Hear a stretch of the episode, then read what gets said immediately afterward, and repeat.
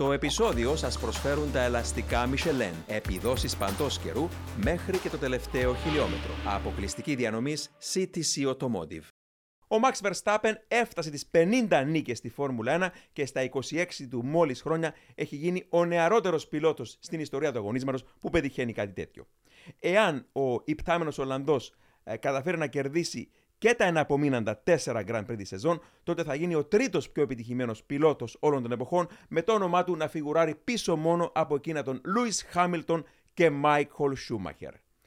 Αγαπητοί φίλοι της Φόρμουλα 1, καλώς ορίσατε σε αυτό το νέο επεισόδιο της, ε, του Speed Zone Podcast που πραγματοποιείται με τη στήριξη των ελαστικών της Michelin και την εταιρεία CTC Automotive. Σπύρο, εάν σου έλεγε κανείς πριν από 10 ακριβώς χρόνια τον Οκτώβριο του 2013, όταν ο 16χρονος τότε, γιος του γιος, γιος του γιος Verstappen, ο οποίος τότε πέρασε τα χέρια του για πρώτη φορά πίσω από ένα τιμόνι της Φόρμουλα Renault, ότι θα κατάφερνε σε ένα τόσο μικρό χρονικό διάστημα να κάνει το άλμα προς τη Φόρμουλα 1 και να επιταχύνει τόσο γρήγορα από το 0 μέχρι το 50, ε, θα το πίστευες; Πολύ δύσκολα θα το πίστευα. Πάρα πολύ δύσκολα. Ήταν όλα τόσο γρήγορα που τα έκανε ο Max Verstappen. Έδειξε κάποια σημάδια καταιγιστικού ταλέντου με τις πρώτες του δοκιμές τότε πριν ακόμα μπει στη Φόρμουλα 1 17 ετών χωρίς άδεια οδήγηση αλλά με super license τότε. Χωρίς άδεια οδήγησης για να κυκλοφορήσει στους, δρόμους. Στους δρόμους. Ε, θεωρώ ότι είναι ένα ταλέντο που δεν το βλέπουμε συχνά τακτικά στις πίστες σε τέτοιο βαθμό. Πραγματικά πανάξιος πρωταθλητής και νικητής. Το νεαρό της ηλικίας του μας δείχνει ότι θα τον έχουμε πιστεύω αρκετά χρόνια ακόμα να το θαυμάζουμε να κάνει τα επιτέγματα του σαν ένας σύγχρονος ακροβάτης. Για μια ακόμη φορά, Μαρία, δεν μπορώ να παραβλέψω το γεγονός ότι. Διότι διάφοροι φίλοι με ρωτούν ακόμα και σήμερα το πρωί. Ένας εξαιρετικός φίλος ε, χημικός με ρώτησε πώς πετυχαίνει ο Verstappen όλα αυτά τα αποτελέσματα, η Red Bull. Ε, και εδώ να πούμε για άλλη μια φορά εκείνη τη στατιστική που τα τελευταία, που λέει τα τελευταία 14 χρόνια η μόνη άλλη ομάδα που έχει κατακτήσει παγκόσμιο τίτλο είναι η Mercedes. Άρα σίγουρα είμαστε της άποψης ότι ένας καλός πιλότος χρειάζεται και ένα καλό αυτοκίνητο. Αλλά εάν βάλεις κάτω προφακό τα πράγματα πιο αναλυτικά, τα ταπεινή μου άποψη είναι ότι από τους 20 πιλότους της Φόρμουλα 1 νοουμένου ότι μπορείς να πάρεις τον καθένα ξεχωριστά και να το βάλεις σε ένα πιλωτήριο της φετινής Red Bull και να του πεις: Κάνε μια καμπάνια για τίτλο 23-24 αγώνες. Ταπεινή μου άποψη είναι ότι μόνο να, για να πετύχουν την καμπάνια που έκανε φέρος ο, ο Max Verstappen, νομίζω ότι τους μετράς τα δάχτυλα του ενός χεριού. Δηλαδή, εκτός από τον μεταβεβαιότητος να πεις τώρα Λούι Χάμιλτον, Φερνάντο Αλόνσο θα μπορούσαν να πετύχουν το ίδιο, αλλά από εκεί και κάτω δεν είμαι σίγουρος ότι θα μπορούσε να πετύχει κάποιος άλλος αυτό που πέτυχε φέτος ο, ο Max Verstappen. Ναι, φυσικά δεν είναι μόνο το μόνο θέσιο. Είναι και ο πιλότος. Είναι ο συνδυασμός πιλότου, μονοθέσιο, μαζί όμως με race engineer και performance engineer. Άρα μπορεί το μονοθέσιο να έχει το μεγαλύτερο ποσοστό επιτυχίας. Είστε έτοιμοι μπορείτε να πάτε όπου θέλετε, όποτε θέλετε, ό,τι καιρό κι αν κάνει. Γιατί τα ελαστικά Michelin προσφέρουν επιδόσεις που φτιάχτηκαν να διαρκούν. Ανακαλύψτε τα ιδανικά ελαστικά για εσάς σε εξουσιοδοτημένους μεταπολιτές σε όλη την Κύπρο. Για περισσότερες πληροφορίες καλέστε στο 7777 1900. Με τη σφραγίδα ποιότητας τη CTC Automotive. Όπως η συμβολή προς την νίκη είναι περισσότερο το μονοθέσιο η εποχή που ζούμε. Ναι, πέραν του 50% σίγουρα το μονοθέσιο. Εννοείται είναι ο πιλότος, αλλά ε, το τι πετυχαίνει ο Max Verstappen υπάρχει μια μεγάλη συμβολή και του race engineer και του performance engineer. Άρα είναι ε, μια ομαδική δουλειά. Δηλαδή, μια παράμετρος να ναι. μην υπάρχει, δεν θα μπορούσαμε να μιλούμε ότι ο Verstappen ε, θα κερδίσει τους αγώνες. Ναι, μπορεί να κερδίσει αγώνες, αλλά αν είχε κάποια προβλήματα με performance engineer, με race engineer, ώστε να μην κερδίζει για παράδειγμα 15 αγώνες, φέτος να κερδίζει τους 12-13. Ε, σωστά ότι δεν είναι ο μόνος πιλότος που μπορεί να πάρει πρόθυμα τη Red Bull ή να φέρει τις επιτυχίες που έχει φέρει. Ναι, υπάρχουν και άλλοι πιλότοι, σίγουρα μετρημένοι στο δεξί μας χέρι πόσοι μπορούν να πετύχουν. Αλλά δεν είναι μόνο ο Verstappen, είναι η χημεία όλων μαζί που σου φέρνει ε, τους 15, 16, 17 νίκες σε μια Ναι. σεζόν. Έχουν πάντως περάσει ανεπιστρεπτεί σπύρο εποχές που κατά ψέματα ε, μπορούσε ένας πιλότο να γεφυρώσει το χάσμα οδηγώντας ένα μέτριο μονοθέσιο να πάρει νίκες ή τίτλο. Και νιώθουμε ευλογημένοι όσοι προλάβαμε, το ξαναείπα, ε, τη σεζόν του 1993, όταν ο Άιρτον Σένα είχε εκείνη την MP4-6 που ήταν υποδέστερη σύγκριση με την Williams Renault του Αλέμ Πρόστ ή το 1996 του Michael Schumacher με εκείνη την προβληματική, την δίστροπη, την νοθρή Ferrari που κατάφερε να κάνει τρεις νίκες. Ο Σένα έκανε πέντε το 93, ο Schumacher έκανε τρεις το 96, ε, με την McLaren ο Σένα, με την Ferrari ο Σούμι. Αλλά ε, ζούμε σε αυτή την εποχή που δεν μπορεί να γεφυρώσει το χάσμα ο πιλότος. Είπαμε, ένας καλός πιλότος θέλει και καλό αυτοκίνητο στην εποχή που ζούμε. Αλλά θυμάμαι όταν περιέγραφα τους αγώνες το 2007, είχα δει τότε την πρώτη κούρσα στην Αυστραλία που περιέγραφα. Είχα δει στην πρώτη κούρσα έναν νεαρό Λούι Χάμιλτον να κάνει ντεπούτο με την ε, McLaren και δεν ξέρω αν τόλμησα να το πω στον αέρα. Αλλά το ένιωσα σίγουρα από εκείνο το weekend ότι λέω τα ρεκόρ που έχει πετύχει ο Μάικολ Σούμακερ στη Φόρμουλα 1 σε κάποια φάση με αυτόν τον άνθρωπο, λέω, ίσως, ίσως, λέω, να πάνε και περίπατο. Και τελικά έγινε αυτό.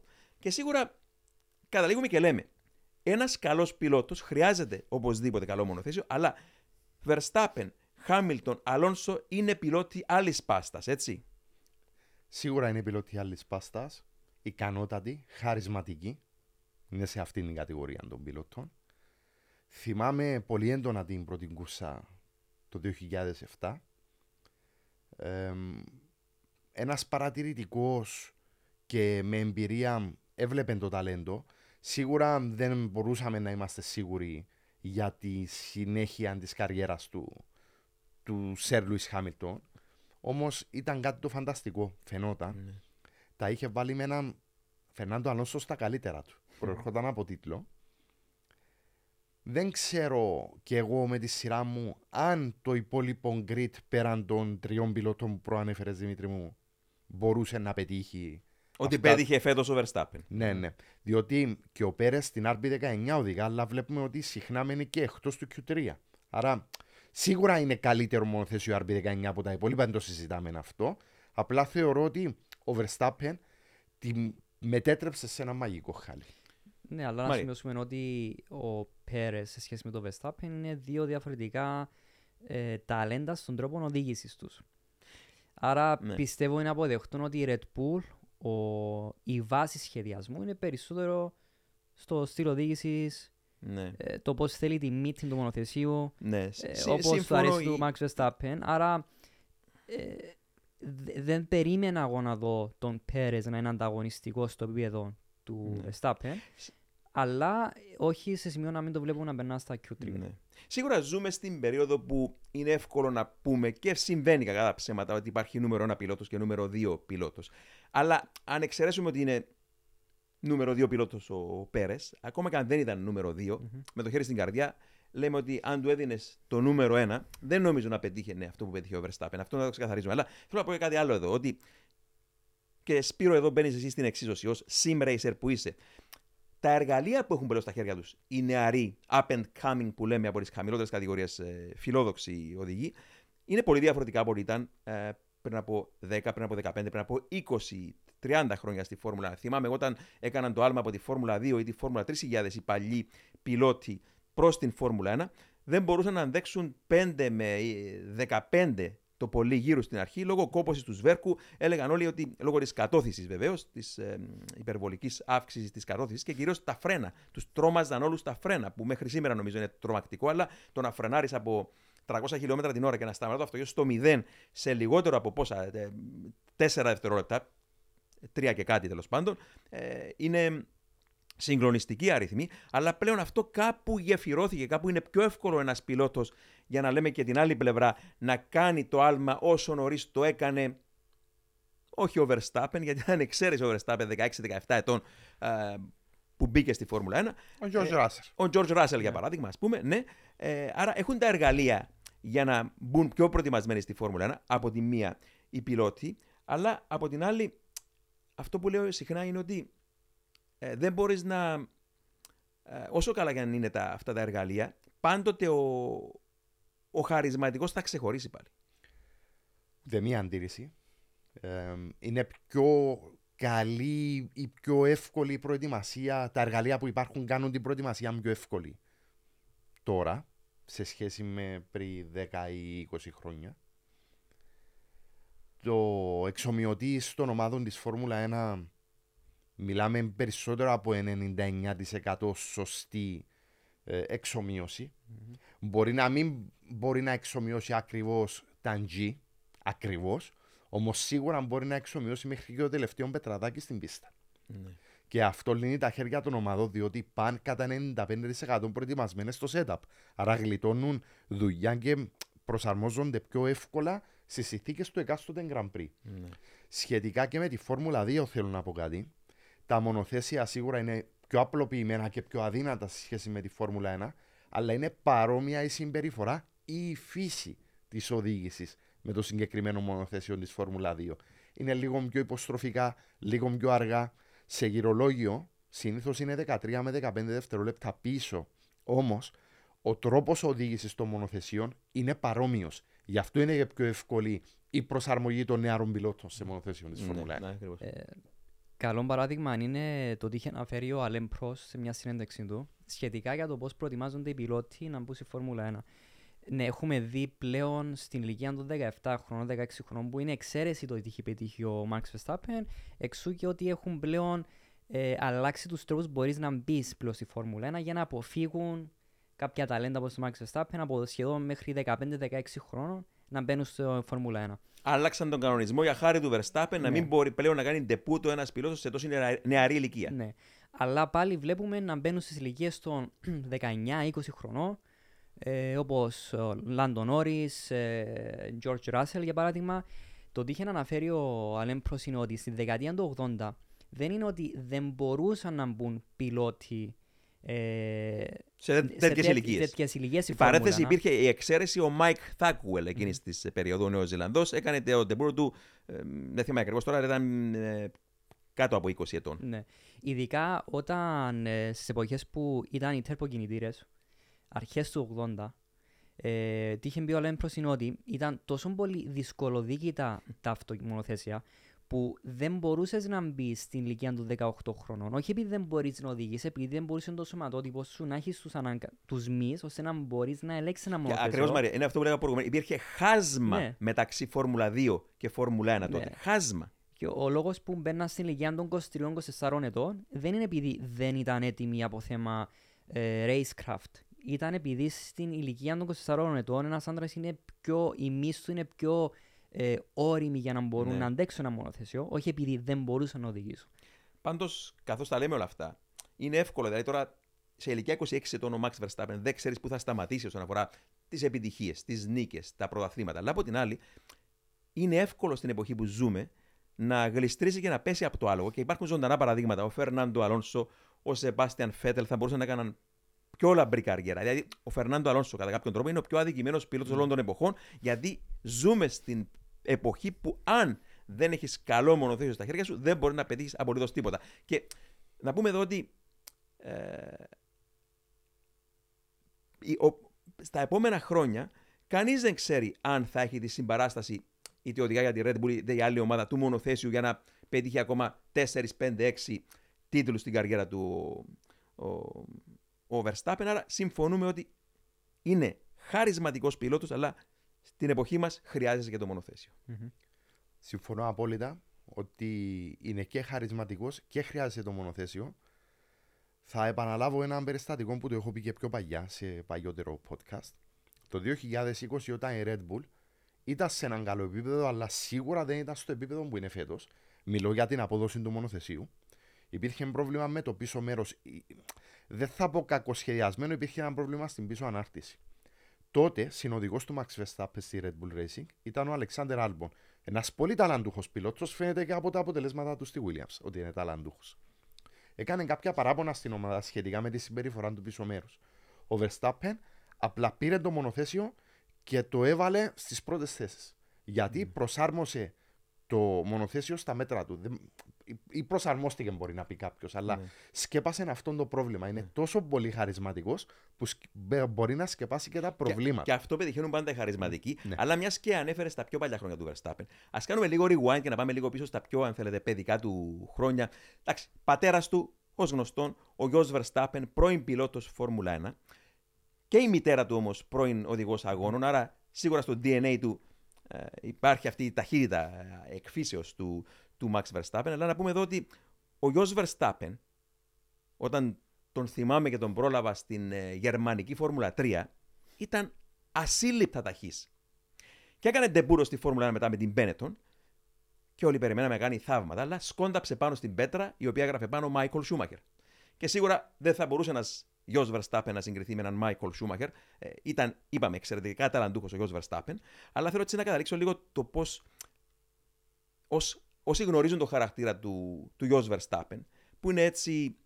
Ε, να τον πω ευγενικά, έτσι, ένας τύπος που είναι aggressive σε όλα που κάνει, ακραίος. Δύστροπος. Δύστροπος. Δίστροπο και δύσκολος άνθρωπος και σίγουρα δεν πέρασε την καλύτερη παιδική ηλικία μαζί του ο Max Verstappen και νιώθω προσωπικά ότι είχε αποθυμένο ότι δεν πέτυχε ο ίδιος ως πιλότος που ίσως θα μπορούσε να πετύχει υπό άλλες συνθήκες ο γιο Verstappen.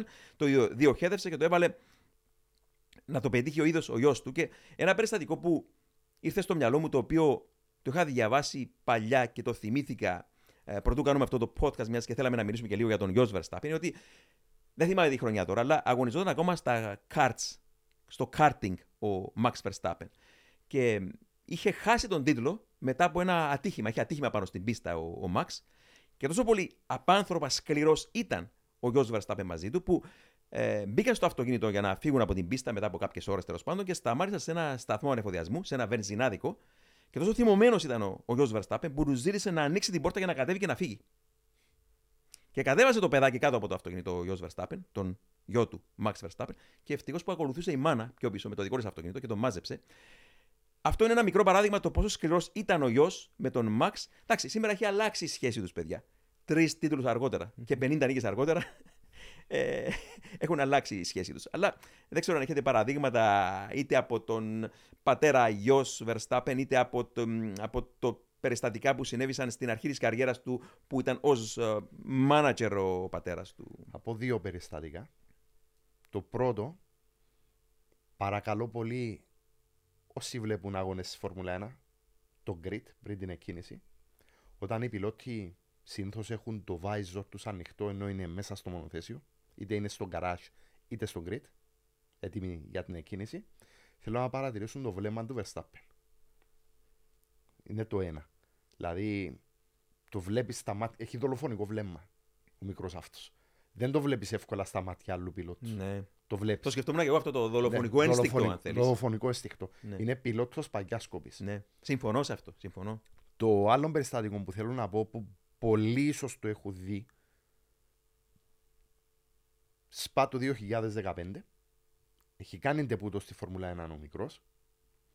Και χορηγός τότε η Ρενό, αν δεν απα... η Ρενό, ναι, έφερε και κινητήρες η σκουτεριά Ρώσο τότε Ρενό, το 2015, αν θυμάμαι καλά. Αν θυμάμαι και εγώ καλά, ήταν Ρενό το 15. η- Του έδωσα ένα αγωνιστικό Ρενό. Δεν ξέρω αν ήταν μεκάνη, ποιο μοντέλο ήταν, δεν θυμάμαι. Sport μοντέλο. Ναι. Sport μοντέλο.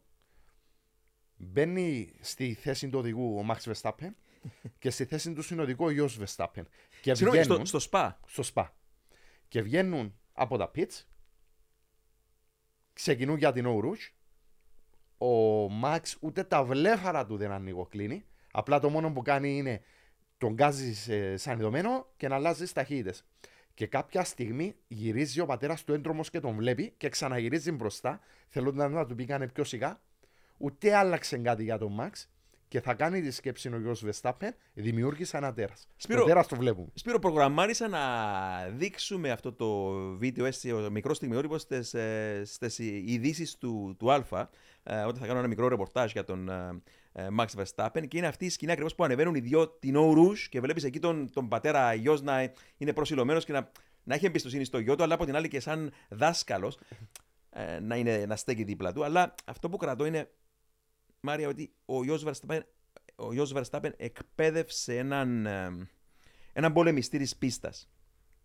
Και νομίζω ότι ο Max Verstappen ε, δεν πρέπει να υποτιμηθεί το, το, το, ότι πίσω από το τιμόνι αυτό, το, αυτό το δολοφονικό ένστικτο, έτσι. Ναι, ε, συμφωνώ όσα έχει πει ο Σπύρος ότι φαίνεται ένας πυροτός παγιάς εποχής. Ε, το ότι βλέπω εγώ κάτι το οποίο συγκρίνω άμεσα με τον Λούις Χάμιλτον γιατί ήταν ο προηγούμενος ε, ας το πούμε successful οδηγός που είχαμε Ναι. πριν από τη Max Verstappen εποχή ότι είναι πολύ διαφορετική αντίληψη το πώς βλέπουν το weekend οι δύο οδηγοί, όχι από θέμα racing. Απλά αυτό μου κάνει εντύπωση είναι ότι ο Max Verstappen πλέον ε, ναι, δεν ξέρει κανείς μέχρι που μπορεί να φτάσει. Πλέον ε, δεν πιστεύαμε πριν από 4-5 χρόνια ότι ο Max Verstappen θα, ε, θα μπορούσε να προσπεράσει τον Alain Prost σε νίκες για παράδειγμα. Ε, είναι το πόσο πολύ προσιλωμένος είναι στους αγώνες. Φαίνεται ένας πολεμιστής που απλά πηγαίνει στον πόλεμο και απλά έρχεται πίσω μέχρι να πάει στον επόμενο πόλεμο. Δηλαδή είναι λες και έχει απλά ένα checklist με τι πρέπει να πετύχει. Συμφωνώ Ε, που δεν το έχουν όλοι αυτό. Ε, ε, Αυτό είναι στη λίστα ενός πιλότου που έχει αυτό το δολοφονικό ένστικτο. Θέλει όλα να, είναι, να τα πετύχει στην εντέλεια, να φέρει το αυτοκίνητο εκεί που θέλει για να μπορεί να, εντός εισαγωγικών ε, να σκοτώσει. Ναι, ε, το ότι υπάρχει πολ- πολ- μια μεγάλη επιρροή από τον Γιο Verstappen, ναι, εννοείται γιατί έχει μπει σε μια πολύ νεαρή ηλικία ο Max Verstappen. Ε, εννοείται ότι ο, ο χαρακτήρας του προσαρμόστηκε, έχει καλουποθεί βασικά με το πώς ε, ήθελε ο Γιος Verstappen να καλουποθεί ο χαρακτήρας του. Χαρακτηριστικό μέχρι πριν από νομίζω πέρσι όταν ο, ο, ο Πέρες στο Μονακό είχε πάρει το pole position, το πώς αντέδρασε ο Γιος Verstappen που για μένα ήταν λίγο περίεργο ε, όταν ο Max Verstappen είχε οριμάσει ως άνθρωπος και ως πιλότος ακόμη να επεμβαίνει ο πατέρας του στην, ε, στην καριέρα του, Ναι. του Max Verstappen. Αλλά αυτό μου είχε κάνει εντύπωση είναι ότι το 2015 ήταν η πρώτη χρονιά που μπήκε ο Max Verstappen στη Φόρμουλα Φόρμουλα 1 με τη Toro Rosso.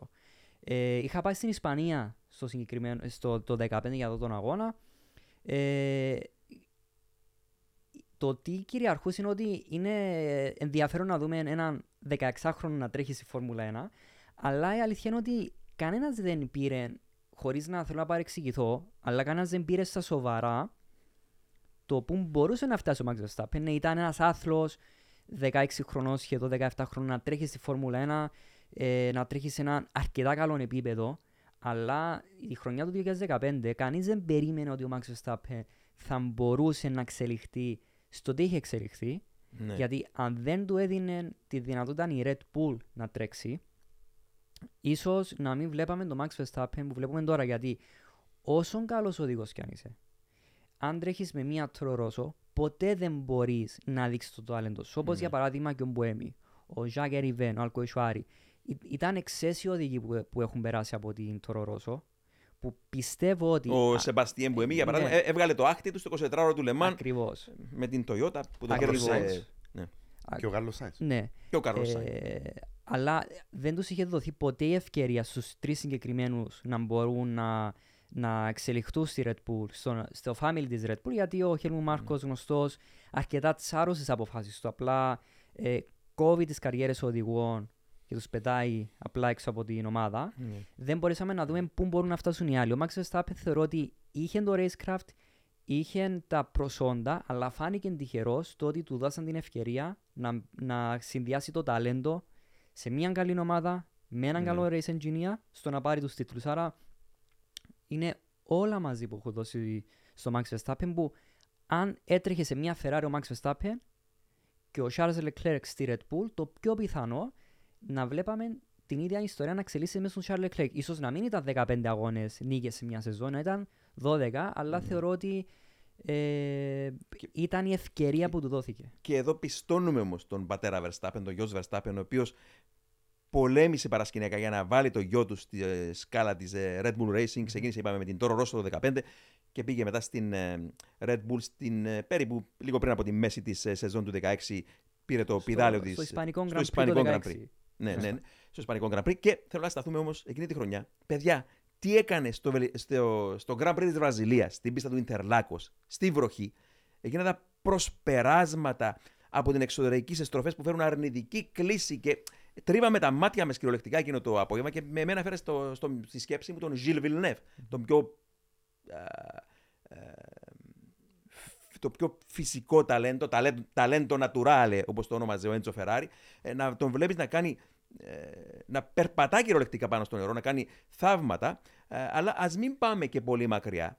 Αν πάρουμε το τελευταίο Grand Prix, παιδιά, στις ΗΠΑ, στην πίστα του Όστιν, με εκείνο το πρόβλημα Σπύρο που είχε στα φρένα, και να εξηγήσουμε εδώ τα φρένα της Φόρμουλα 1, πόσο απαιτητικά είναι, δηλαδή από το. Από το λέγαμε προηγουμένως να φρενάρεις από τα 300 χιλιόμετρα στο 0, είναι σε 3 πόσα δευτερόλεπτα. Αλλά να αναπτύξεις από το στο 0 στο 200 και ξανά από το 200 στο 0, ε, και πάλι είναι, είναι συγκλονιστικός ο χρόνος που δεν το θυμάμαι τώρα απ' έξω τέλος πάντων. Κάπου 5 δευτερόλεπτα νομίζω. Κάπου 5 δευτερόλεπτα από το 0 200 χιλιόμετρα και ξανά σε στάση σε, σε περίπου 5 δευτερόλεπτα. Η βία στο πιλωτήριο. Αλλά μην ξεχνάμε ότι μπορεί ο, ο αείμνηστος, ο θρυλικός Τάτσιο Νουβολάρη να είχε πει την δεκαετία του 30 ότι την θρυλική ατάκα δεν χρειάζεσαι φρένα για να οδηγείς γρήγορα.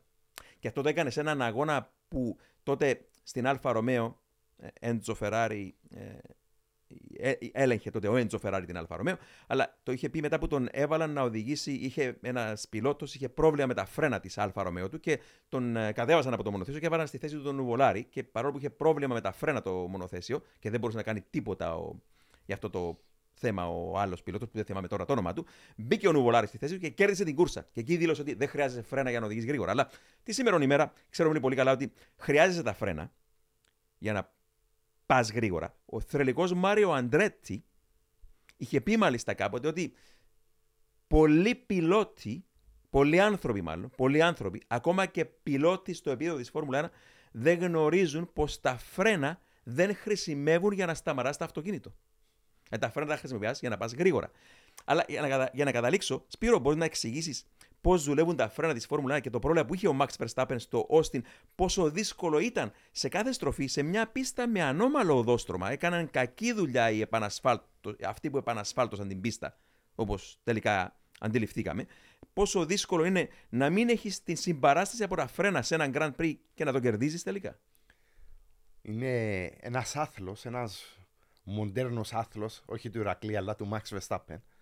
Το να μην έχεις φρένα να έρχεσαι από μια ευθεία με 320 και χιλιόμετρα για να πρέπει να σταματήσεις γιατί έχεις αριστερή στροφή σαν χέρπιν το οποίο είναι με 60-65 χιλιόμετρα χωρίς φρένα πώς θα το πράξεις; Διότι τα φρένα είναι συγκεκριμένα τα σημεία του φρεναρίσματος για παράδειγμα στη συγκεκριμένη στροφή ή στη συγκεκριμένο τέλος της ευθείας είναι στα 100 μέτρα όταν χρειαστεί να τα πατήσεις από τα 150 μέτρα γιατί υπάρχουν πρόβλημα στα φρένα και δεν σταματά το μονοθέσιο, ε, οπωσδήποτε πρέπει να κάνεις μια διαχείριση για να βγάλεις τον αγώνα. Δεν γίνεται χωρίς φρένα.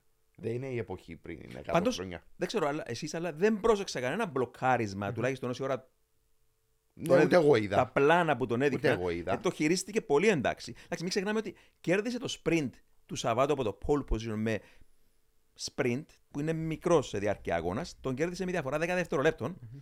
Ενώ την Κυριακή τον Χάμιλτον που ήταν στην ουρά του 2,2 ε, δευτερόλεπτα mm. με το πρόβλημα που είχε. Με το πρόβλημα που είχε. Mm. Είναι ένα πολύπλοκο σύστημα τα φρένα στο μονοθέσιο της Φόρμουλα 1 γιατί δεν είναι συμβατικά ατσαλένια με βάση mm. το ατσάλι δηλαδή ναι. που έχουν τα συμβατικά αυτοκίνητα.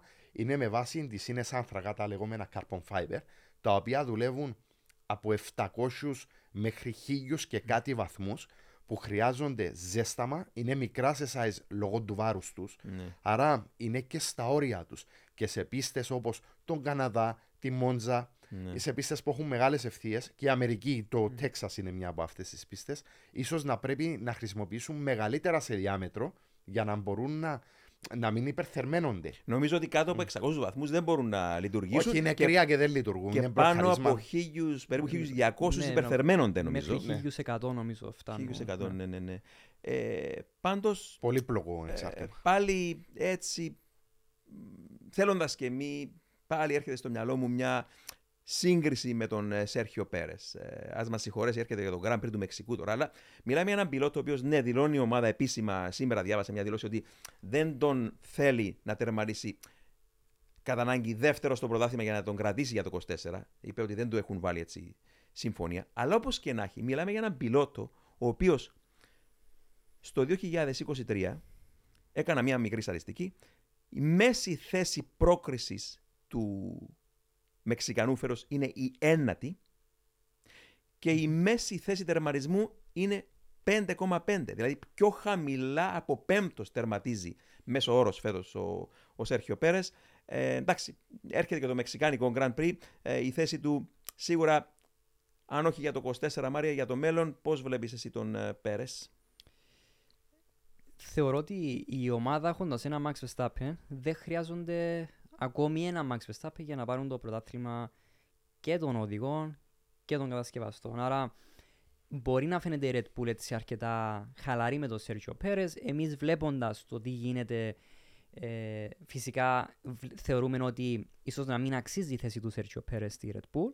Αλλά όταν έχεις ένα Max Verstappen ο οποίος μονοπολεί ένα πρωτάθλημα το οποίο σου φέρνει τους 25 βαθμούς κάθε Σαββατοκυριακό κερδίζει για τα sprint races επί το πλήστο ε, απαλύνει λίγο τη θέση του Σέρτσιο Πέρες στο πώς πρέπει αυτός να βοηθήσει την ομάδα. Γιατί κακά τα ψέματα, τα πρωταθλήματα και των κατασκευαστών και των οδικών ε, επί το πλήστον ήρθαν από το Max Verstappen. Ε, Όπως λέμε πάντα ότι δύο μόσταυλοι δεν πρέπει να έχουν περισσότερο από 300 χιλιοστά διαφορά στο qualifying για παράδειγμα. Αν υπάρχει περισσότερη διαφορά, τότε υπάρχει πρόβλημα ή στο μονοθέσιο ή στον οδηγό. Ε, δεν περιμένουμε οι Red Bull να έχουν πρόβλημα στο μονοθέσιο λόγω κακού setup, γιατί είναι μια ομάδα η οποία έχουν κερδίσει τόσα πολλά προαθλήματα πλέον δουλεύουν σε ένα ψηλό επαγγελματικό επίπεδο, άρα είναι ξεκάθαρα ότι υπάρχει πρόβλημα ε, στον οδηγό. Αλλά θεωρώ ότι βολεύει τη Red Bull ένα Sergio Perez σε μια ομάδα για το λόγο ότι είναι ξεκάθαρη ποια είναι η θέση του δεύτερου οδηγού. Σκεφ... Ας σκεφτούμε αν είχαμε έναν Λάντο Νόρις. Ναι. Ε, το πόσο δύσκολα θα ήταν η κόντρα στην ομάδα. Άρα, Θα, τους χαλινα... θα ήταν δύσκολο να τους χαλιναγωγήσει ναι, η ομάδα. α, οπωσδήποτε, α, ναι. Και αυτό επίσης κακά ψέματα βολεύει πάρα πολύ τον CEO ή team principal, όπως να ονομάσουμε τον Christian Horner, στο πώς έχει να αντιμετωπίσει δύο οδηγούς. Ναι. Αν συγκρίνουμε σε ένα Prost, Ναι. το τι είχε να αντιμετωπίσει ο Ρον Ντένις, πιστεύω είναι ε, τρομερή διαφορά με το, Το τι είχα πει παλιά. αντιμετωπίζει. Α- Αυτά έχουν περάσει ανεπιστρεπτή πλέον. Δεν θέλεις να βάλεις δύο δυναμίδε στο ίδιο καλάθι, αν θέλετε. Αλλά Σπύρο, παίρνουμε τη Red Bull που λέει ο, ο Μάριος. Γνωρίζει η Red Bull Racing ότι ο Σέρχιο Πέρες δεν είναι το ίδιο χαρισματικός με τον Verstappen. Γνωρίζει ότι είναι νούμερο δύο πιλότος ο Verstappen σε σχέση με, την, ε, με τη θέση του, του Verstappen, άσχερος τι λέει δημόσια. Το γνωρίζουν ότι είναι νούμερο δύο, αλλά πάλι αυτή η σταριστική δικαιολογείται να έχει μέση θέση πρόκρισης με μια Red Bull RB19 την ένατη; Το ατύχημα του Ντάνιελ Ριτσάρντο στην Ολλανδία καθυστέρησε την άφηξή του στη Red Bull Racing. Θεωρώ ότι αν συνεχίσει με, αυτή τη, με αυτές τις επιδόσεις ο Σέρχιο Πέρες, είναι θέμα χρόνου η αντικατάστασή του, ό,τι και αν λέει αυτή τη στιγμή η Red Bull Racing. Ξεκίνησε καλά τη σεζόν φέτος ο Πέρες. Πήρε και δύο νίκες αν δεν απατώ. Ναι, ναι. Η συνέχεια ήταν Και από δύο καρδιο- pole positions. ε, Ναι. Η συνέχεια ήταν αποκαρδιωτική. Και δεν είναι άμυρη ευθύνη η Red Bull Racing για αυτή την εικόνα.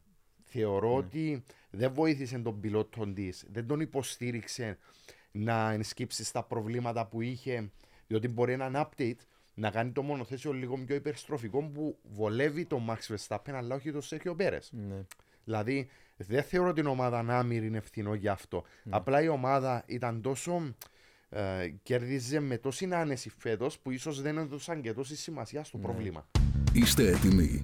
Μπορείτε να πάτε όπου θέλετε, όποτε θέλετε, ό,τι καιρό κι αν κάνει.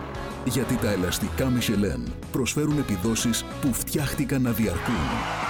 Ανακαλύψτε τα ιδανικά ελαστικά για εσάς σε εξουσιοδοτημένους μεταπολιτές σε όλη την Κύπρο. Για περισσότερες πληροφορίες καλέστε στο 7777 1900. Με τη σφραγίδα ποιότητας τη CTC Automotive. Αλλά υπάρχει πρόβλημα. Από την άλλη, σίγουρα ο, ο Πέρες δεν είναι Jim Clark και να μπορεί να προσαρμοστεί Ναι, με ένα πρόβλημα που, που του δίνει η ομάδα ενώ το, το να αντιμετωπίζει κάποιο πρόβλημα με το μονοθέσιο. Δεν μπορεί να προσαρμοστεί ως πιλότος και να πετύχει κάτι παραπάνω. Και προς Θεού δεν μιλάμε για να κερδίζει Grand Prix πλέον, αλλά μιλάμε ότι είναι σε δυσκολεύεται τελευταία. Το θυμάστε, δυσκολευόταν να μπει στη δεκάδα των προκριματικών. Και είναι πολύ παράξενο αυτό, διότι το μονοθέσιο παραμένει με διαφορά το πιο γρήγορο. Είχα ρωτήσει τον εαυτό μου τότε που αποφάσισε η Red Bull Racing να αντικαταστήσει τον Αλεξάνδερ Άλμπον. Ποιος ίσως ήταν ο κατάλληλος πιλότος για να αντικαταστήσει τον Αλεξάνδερ Άλμπον τότε; σκεφτόμουν, έβλεπα τους πιλότους ξανά και ξανά τους πιθανούς υποψήφιους. Είχα καταλήξει τότε και ως σήμερα πιστεύω ότι ήταν η ιδανικότερη λύση ο Νίκο Χούλκεμπεργκ. Ναι, ναι, συμφωνώ. Και τα αποτελέσματα του φέτος δικαιώνουν τη σκέψη μου αυτή, ακόμα και που έκανε και αυτόν το διάστημα εκτός. Ναι, αλλά η τελευταία νί- η νίκη με την. ε, ήταν Racing Point. Για στο- τον Σέρχιο Περέ. Ναι, ναι. Ναι, Racing Point. Ναι, Ναι, ήταν η- και λίγο άδικο να ήταν εκτό Φόρμουλα 1, θεωρώ, Ε, ο ναι, Σέρχιο Περέ. η- η, Σίγουρα. νίκη αυτή ίσως να έσπρωξε Ναι. αρκετά στο να κρατηθεί στη Φόρμουλα 1. Ναι, έπαιξε Ε, πολύ ρόλο. Ναι, έπαιξε πάρα πολύ ρόλο. Πάντως, παιδιά, φέτος η φετινή χρονιά, για να πάμε και κάπου αλλού, είναι η χρονιά των, ε, των ζωντανών νεκρών, θα την ονομάσω. Ζωντανό παράδειγμα η ομάδα της McLaren, εφόσον ο νεκρός αποδεικνύει η McLaren πως κατάφερε φέτος να περπατήσει από εκεί που ξεκίνησε η ομάδα φέτος. άλλη μια στατιστική εδώ, η μέση θέση τερματισμού. Ε, Καταρχήν υπάρχει η McLaren πριν από την Αυστρία και η McLaren μετά από την Αυστρία. Φέτος, έτσι όπως το χωρίζω και εγώ στο μυαλό μου, η McLaren πριν τις ε, νέες ε, τροποποιήσεις πάνω στο μονοθέσιο που τη μεταμόρφωσαν. Αλλά η μέση θέση πρόκρισης του Λάντο Νόρις πριν από την Αυστρία ήταν η 13η. Και τώρα μέση θέση πρόκρισης ε, είναι. η- Συγγνώμη, ε, όχι πρόκρισης, θέση τερματισμού. Η μέση θέση τερματισμού πριν από την ε, Αυστρία ήταν η 13η και τώρα η μέση θέση τερματισμού είναι η τέταρτη θέση για τον Λάντο Νόρις. Άρα ε, είναι η χρονιά των ζωντανών νεκρών. Η McLaren, η ομάδα σου, Μάριε, στην οποία εργάστηκες τόσα χρόνια. Ε, μ, τι έχεις παρατηρήσει στο τελευταίο Grand Prix, τέλος πάντων, ή πρόσφατα για αυτή την ομάδα; Ε, κατά εμένα, McLaren είναι το παράδειγμα να βάλεις τα σωστά άτομα σε σωστές θέσεις. Γιατί να σημειώσουμε ότι οι πόροι της McLaren τα τελευταία, α, για παράδειγμα να πάρουμε από το 16 που δούλευα στη McLaren, άρα έχω μια καλή εικόνα το πώς δούλευε η ομάδα, οι πόροι της McLaren από το 16 μέχρι τώρα δεν έχουν αλλάξει. Ναι, έχουν μια νέα σύραγγα, η οποία άρχισε να δουλεύει, αλλά δεν σημαίνει ότι χρησιμοποιείται κατευθείαν τώρα για το μονοθέσιο. Θεωρητικά, ίσως να θέλουν να τελειώσουν τη σεζόν στην αεροσύραγγα της, Το- της Toyota στην ε, Γερμανία.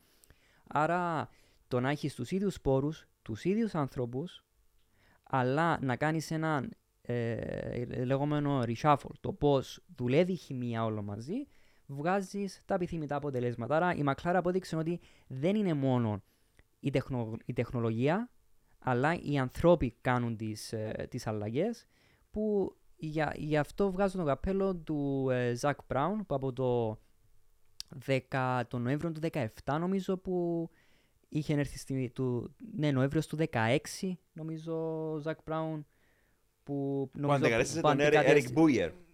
που, όχι που αντικατέστησε τον, ε, Το ε, Ρον τον Ντένις. Ρον Ντένις. Α, το συγγνώμη. Ναι, το- με το 17 πλέον το να Ron μπαίνει Dennis. δυναμικά και νομίζω το 18 όταν είχε φύγει από CEO του McLaren Group ο, ο Zach Brown και πλέον είχε γίνει ο CEO του McLaren Racing που πλέον αυτό που λέμε ότι θέλεις 4 με 5 χρόνια για να κάνεις μια ομάδα να μπορεί να τρέξει για πρωτάθλημα πλέον το αποδεικνύει πάλι ο, ο Zach Brown. Άρα η McLaren είναι καθαρά το πώς δούλεψαν οι άνθρωποι στη McLaren για να φέρουν τα αποτελέσματα. Ναι. Συγγνώμη, προς στιγμής μπέρδεψα ε, μ, τον CEO μαζί με τον ε, ε, διευθυντή της ομάδας. Ο Eric Booyer ήταν Έφυγε το 18. άλλο πόστο. Ναι. Ναι. κάπου εκεί ήταν ε, κοντά η ημερομηνία. Ε, Σπύρο, εάν ήμουν ο Λάντο Νόρις, ε, μετά και το τελευταίο αποτέλεσμα που κληρονόμησε τη θέση που έχασε ο Λούις Χάμιλτον λόγω της ποινής που δόθηκε στη Mercedes και στη Ferrari, θα μιλήσουμε σε λίγο γι' αυτά. Ε, θα έλεγα ότι είμαι ο πιλότος φέρος που έχω περισσότερες δεύτερες θέσεις από, από ότι ο Σέρχιο Πέρες. Τον έχει προσπεράσει. Τον έχει προσπεράσει με υποδιέστερο μονοθέσιο. Ο Λάντο Νόρις, το έχω ξαναπεί και δεν θα κουραστώ να το επαναλαμβάνω. Είναι η κλασική περίπτωση χαρισματικού πιλότου, μελλοντικός πρωταθλητής. Ο λόγος που παίρνει συνεχώς δεύτερες θέσεις είναι διότι είναι ανίκητος ο Μάξ Verstappen φέτος πρώτο και κατά δεύτερο για να μας τονίσει ότι πλησιάζει η νίκη του. Ναι. Ένας χαρισματικός πιλότος, το τονίζω, σε μια αναγεννημένη φέτος Μακλάρεν. Πολύ περήφανος για τον συμπατριώτη μας Παναγιώτη Προδρόμου για τη δουλειά που έχει κάνει. Όχι μόνο ο Παναγιώτης Προδρόμου, αλλά και οι υπόλοιποι της ομάδας. Αλλά νιώθουμε περήφανοι. Ναι. Έναν άλμα από αυτά που είναι πρωτόγνωρα για τη Φόρμουλα 1, γιατί κανείς δεν μένει στάσιμος. Ναι. Ανυπομονώ να τη δω του χρόνου.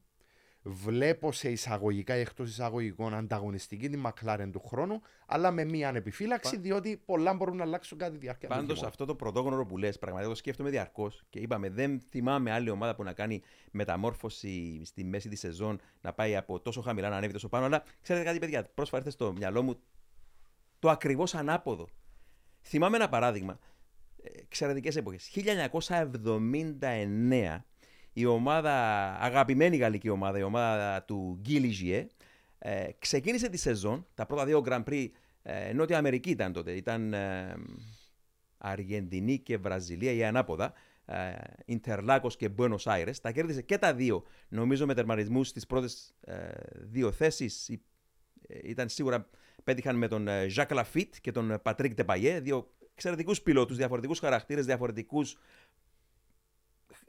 πιλότους πίσω από το τιμόνι, ο Λαφίτ πιο μεθοδικός, ο Ντεπαγέ πιο οδηγούσε με την καρδιά περισσότερο, όπως ο δίδυμη ψυχή με τον Ζιλ Βιλνεύ και κέρδισαν τα πρώτα δύο Grand Prix. Ήταν άτρωτοι ε, η Λιζιέ και να πούμε εδώ ότι εκείνη την εποχή διανύαμε την πρώτη περίοδο ground effects και αυτή, αυτή η επιτυχία της Λιζιέ ήρθε μετά από, την, από τον ε, παγκόσμιο τίτλο που πέτυχε την προηγούμενη χρονιά το 1978 η ομάδα της Lotus του Colin Chapman με την ανεπανάληπτη ε, Lotus 79 Α, και μετά η Ligier, με αυτές τις φούστες και την καθόθηση που μπορούσε να παράγει ένα από τα αγαπημένα μου μονοθέσια όταν ήμουν α, παιδί ακόμα τότε και έβλεπα εκείνο το μονοθέσιο τη λεγόμενη JS 11 κάθετος 15 πανέμορφο μονοθέσιο με το χορηγό Gitan κάπου χάθηκε όμως σχεδιασμένη από τον ε, φοβερό ε, Γάλλο τεχνικό διευθυντή τον ε, Gerard Ducarouge ο οποίος μετά εργάστηκε στην, συνεργάστηκε με τον Άιρτον Σένα στη Lotus τα επόμενα χρόνια. Αλλά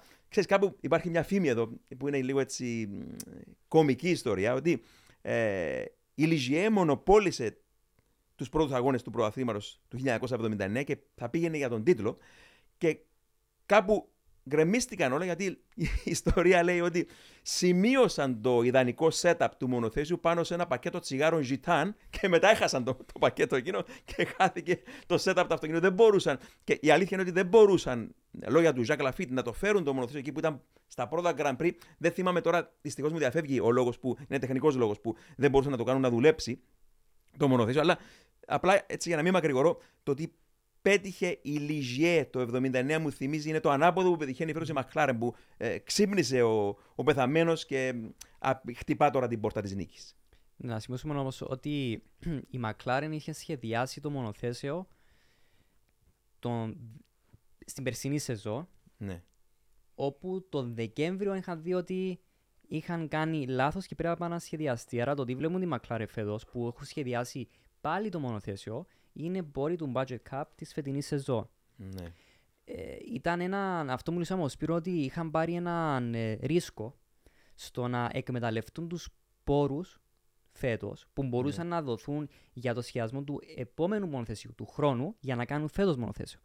Τους βγήκε το μονοθέσιο, άρα σημαίνει έχουν μια πολύ καλή βάση για να συνεχίσουν τους πόρους εξέλιξης για τον Ναι. χρόνο. Αλλά να σκεφτούμε αν η McLaren σχεδίαζε φέτος το συγκεκριμένο μονοθέσιο με τους πόρους φέτος, να μην δούλευε το μονοθέσιο και πλέον να πρέπει να σχεδιάσουν άλλο μονοθέσιο για του χρόνου. Οι πόροι Ναι. δεν θα υπήρχαν. Άρα θα ήταν μια τεράστια πτώση της McLaren.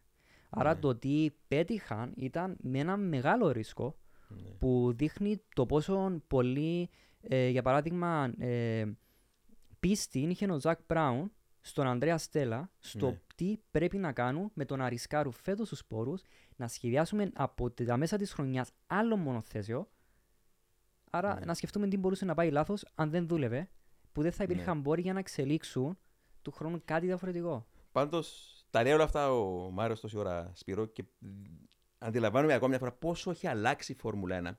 Ε, Μιλάς για τις εποχές τη σημερινές, πόσα όλα αυτά πρέπει να δουλέψουν για να πετύχει μια ομάδα. Και ξ- sorry, συγγνώμη που ξαναστρέφουμε πίσω στην, στη Ligier, αλλά πώς ξεκίνησε τη δική του ομάδα συγκρίση με μια σημερινή McLaren ή την χθεσινή McLaren που ήταν αυτοκρατορία του Ροντένι τέλος πάντων. Αλλά ο Γκί Ligier, ορφανός από τα επτά του, πρώην βοηθός Χασάπη, κατάφερε ο Θεός και τον αξίωσε και έγινε πιλότος Φόρμουλα 1 δεκαετία του 60. Σχεδόν κανείς δεν το θυμάται αυτό. Και μετά τον αξίωσε ο Θεός και έκανε και δική του ομάδα Φόρμουλα 1. Τέλος πάντων. Και Ε, Ένα όμορφο περιστατικό που έρχεται στο νου μου για να δείξω πώς την αντίθεση των ομάδων, όχι μόνο της δεκαετίας του 70, αλλά α, που ξεκίνησε τότε η Λίζε, αλλά η δεκαετία του 80 και 90 ακόμα, πόσο διαφορετικές ήταν, οι- ήταν οι ομάδες, όταν ο Γκί Λιζιέ λόγω οικονομικών προβλημάτων αναγκάστηκε το, το τέλος του 96, μετά που ηρωνικώς πέτυχε και την τελευταία τους πέτυχαν την τελευταία τους νίκη στη Φόρμουλα 1, στο Grand Prix του Μονακό το 96 με τον Γάλλο, τον Ολιβιέ Πανί. Την επόμενη χρονιά πήρε τη σκητάλη, αγόρασε την ομάδα, η ομάδα του Αλέν Πρόστ. Άλλη ιστορία, πόσα τρομερά προβλήματα είχε μέχρι και η γαλλική κυβέρνηση που ήταν αναμειγμένη και τον πρόδωσε τον Αλέν Πρόστ όταν μετέτρεψε την Λιζιέ σε Πρόστ την ομάδα. Αλλά ένας δημοσιογράφος, θυμάμαι, συνάδελφος δημοσιογράφος, ήταν ε, στο εργοστάσιο της Λιζιέ, που έκτισε ο ίδιος ο Γκί Λιζιέ, πλέον εργοστάσιο που ανήκε στον ε, Αλέν Πρόστ, και έπαιρνε συνέντευξη σε ένα παλιό υψηλό βαθμό στέλεχος της ομάδας. Και οι δύο ήταν νομίζω στο δεύτερο όροφο του κτηρίου και κοίταζαν από κάτω και σε κάποια φάση λέει ο, ο παλιός τεχνικός της ομάδας, λέει στο δημοσιογράφο, βλέπεις εκείνο τον άνθρωπο εκεί κάτω, του λέει και κοιτάζει κάτω και ήταν ένας τύπος και πόντιζε τα λουλούδια με το ποντιστήρι, πόντιζε τον κήπο. Και του λέει αυτός ο τύπος, εκεί ο εκείνος ο άνθρωπος, είναι ο, είναι ο κύριος Λιζιέ, του λέει. Εξακολουθεί, του λέει, τρεις φορές τη βδομάδα, και παιδιά σηκώνει την τρίχα μου, τρεις φορές τη βδομάδα επισκέπτεται τον παλιό του κήπο, το εργοστάσιο με τον κήπο που έκτιζε με τόσο μόχθο εκείνος ο άνθρωπος και έρχεται και ποντίζει τα λουλούδια του, λέει ακόμα. Ενώ έχασε την ομάδα. Την πούλησε.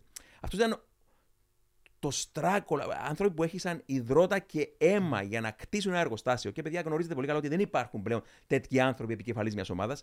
Έχουν φύγει πλέον οι Ken Tyrrell, οι Frank Williams, Enzo Ferrari, έστω ο Ρον Ντένις που κληρονόμησε τη McLaren από τον Μπρουζ McLaren. Άρα Ναι, αλλά μιλά... πώς μετέτρεψε τη McLaren όμως; Πώς, τι- α, ναι, ακρι, ακριβώς. Α- Αλλά θέλω να πω ότι είμαστε και πάλι ευλογημένοι που ζήσαμε εποχές που υπήρχαν ε, άνθρωποι οι οποίοι ήταν ίσως απλοί άνθρωποι, πρώην πιλότοι που είχαν, που είχαν το μόνο που ήταν, ε, που τους έκανε να, ως όπλο, το μόνο τους όπλο ήταν το πάθος. Μεγάλη υπόθεση το πάθος. Μεγαλώσαμε, εντάξει όχι με τον Ενζο Φεράρι, με αφηγήσεις βέβαια για τον Ενζο Φεράρι, αλλά μεγαλώσαμε με τους Ροντένις, Frank σε Williams. Frank Williams, το Ligier που είπες και διάφορους, ε, το, ακόμα και τον Eddie Jordan. Ναι. Και τον Έντζο Φεράρι, μην ξεχνάμε ότι μέχρι το 1988 θυμάμαι εγώ ότι, ότι ήταν ακόμα επικεφαλής και έπαιρνε Ναι. αποφάσεις και θυμόταν τον κάθε τεχνικό του που έμπαινε στο εργοστάσιο κάθε πρωί. Τον θυμόταν με το μικρό του όνομα και γνώριζε και διευθύνσεις απ' έξω του, του προσωπικού Του του. κα- και του κάθε πελάτη. Προ, η προ, διεύθυνση. ακριβώς. Και, και προ, προ, πρόλαβα, θυμάμαι την ουρά του κομίτη. Δηλαδή, ήταν ακόμα επικεφαλής ο Έντσο Φεράρι όταν ξεκίνησα να παρακολουθώ τη Φόρμουλα 1. Ε, σίγουρα όχι με τόση λεπτομέρεια. Δεν Βέβαια. υπήρχαν τότε το διαδίκτυο, δεν υπήρχαν τόσες πληροφορίες. Είχαμε το, εγώ προσωπικά στη δική μου περίπτωση το, το βρετανικό περιοδικό, το εβδομαδιαίο, το Autosport και ενημερωνόμασταν. Αλλά σίγουρα είναι μορφές ιερές που έχουν περάσει ανεπιστρεπ- ανεπιστρεπτή. Αλλά ε, συγγνώμη, Μαρία, έκανα μια μεγάλη παράθεση το πώς δουλεύει τόσο μεθοδικά η McLaren σήμερα για να πετύχει ότι πέτυχε συγκρινόμενο το, η εκκίνηση που έκανε φέτος που ήταν α, δύσκολη, τα έβαλε κάτω, σκέφτηκε τα προβλήματα, τα έλυσε σιγά σιγά και είναι σήμερα η δεύτερη δύναμη. Δικαίως η McLaren που είναι η δεύτερη δύναμη. Επειδή η McLaren κακά ψέματα είναι μια ομάδα με δύο μόνο επενδυτές.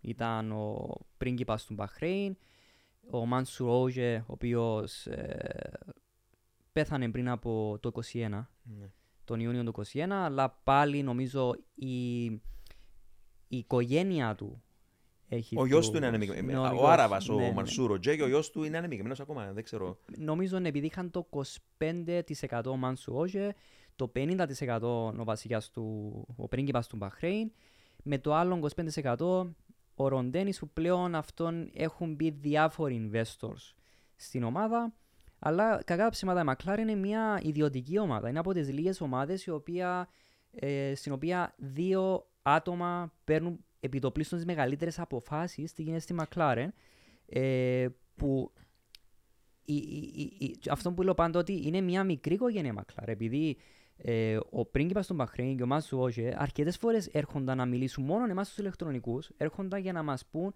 πού θέλει να κατευθυνθεί η ομάδα δηλαδή κάποιοι μπορούν να σκέφτονται ότι αν ένας πρίγκιπας του Μπαχρέιν για παράδειγμα δισεκατομμυριούχος για, γι' αυτόν η McLaren είναι απλά μία από τις επιχειρήσεις που έχει. Πόσο πολύ ασχολείται.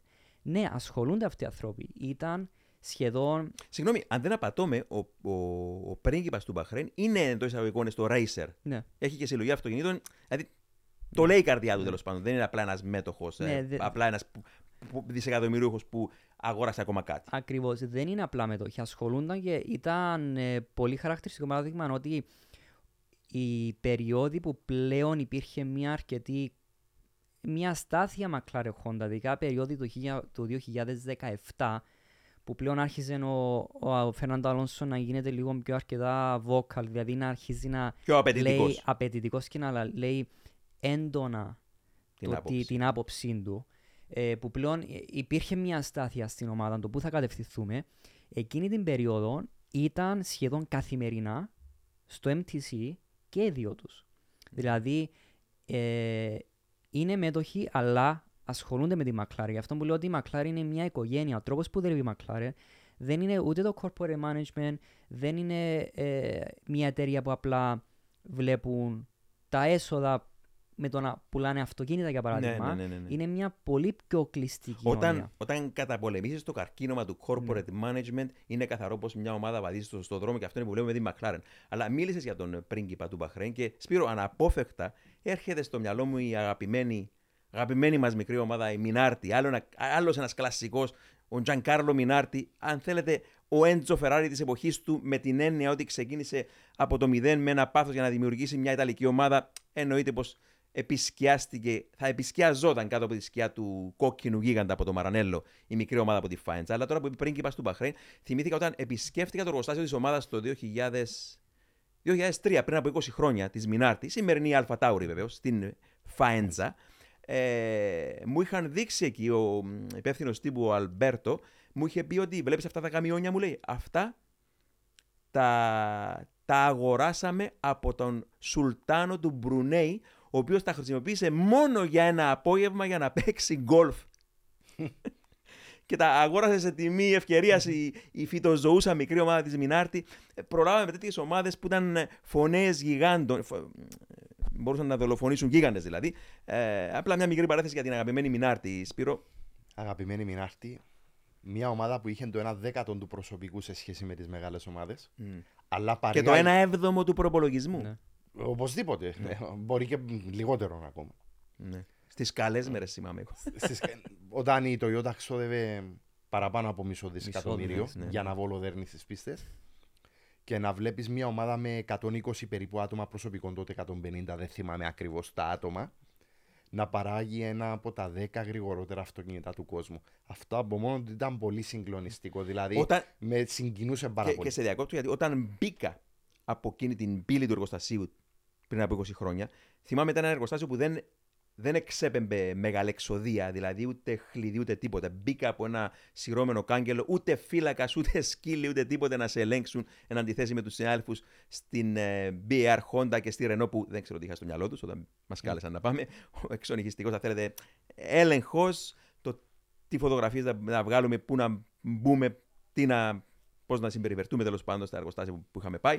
Ε, και μ, η- η- μια ομάδα που όταν μπήκα μέσα το σοκ που έπαθα, που είχα πει ξανά ότι η, η κουζίνα και το εστιατόριο της ε, BAR ή της Renault ήταν πιο πλουσιοπάροχη από ότι ήταν η εξέδρα προετοιμασίας των μονοθέσεων της Μινάρτη. Και εκεί είναι που με χτύπησε στο, στο κεφάλι και λέω, Θεέ μου λέω, εδώ μέσα κατασκευάζονται, ε, είναι ένα από τα εργοστάσια που κατασκευάζουν ένα από τα 10. Ένα από τα 10 εργοστάσια που κατασκευάζουν τις πιο γρήγορες, τις πιο τεχνολογικά προηγμένες μηχανές στον κόσμο. Και ναι, η Μινάρτη με τις καινοτομίες της, δαγκάνες φρένων στο κάτω μέρος για μείωση του κέντρου, κέντρου βάρους. Αυτή το έφερε πρώτη φορά στη Φόρμουλα 1. Ε, το κυβόρο ταχυτήτων Τιτανίου, υπερήφανη, που μας το είχε δείξει εκείνο το απόγευμα ο Αλμπέρτο. Αλλά έτσι για να μην ξεφεύγουμε. Ανώμαλη προσγειώση πάλι. Από το μ, σήμερα, θα ήθελα έτσι, επειδή μας πιέζει και ο χρόνος, θα ήθελα έτσι να μιλήσουμε και για τους δύο χαμένους, τις δύο χαμένες ομάδες του Grand Prix της, ε, του Austin στο Τέξας. Ε, Ferrari και McLaren, συγγνώμη, Ferrari και Mercedes εξακολουθούν να κάνουν σκληρή μάχη για την ε, δεύτερη θέση στο πρωτάθλημα των ε, κατασκευαστών. Είναι πολύ κοντά σε βαθμούς. Ε, Σπύρο, τους ακύρωσαν και τους δύο, μιλώντας για τον Λούι Χάμιλτον που τερμάτισε δεύτερος και τον Σάρλ Εκλέκ που τερμάτισε έκτος. Μπορεί να ρίξεις λίγο φως στο τι συνέβη.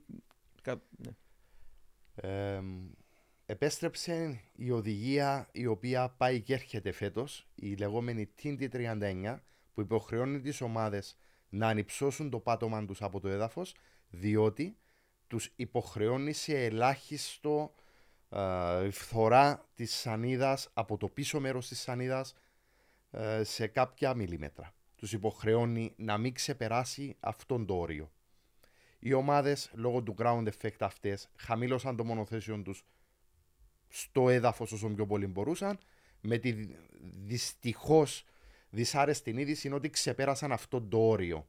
Ναι. Δηλαδή της φθοράς της σανίδας. Και κάποιοι τεχνικοί λένε ότι μέχρι από την όσφρηση, μυρίζοντας το, το, το, το, το ξύλο, Citric μπορούν να oxide. αρχίσουν οι υποψίες να σκεφτούν και να μελετήσουν data για το ποιες ομάδες ίσως να έχουν ρυθμίσει το μονοθέσιο πιο χαμηλά.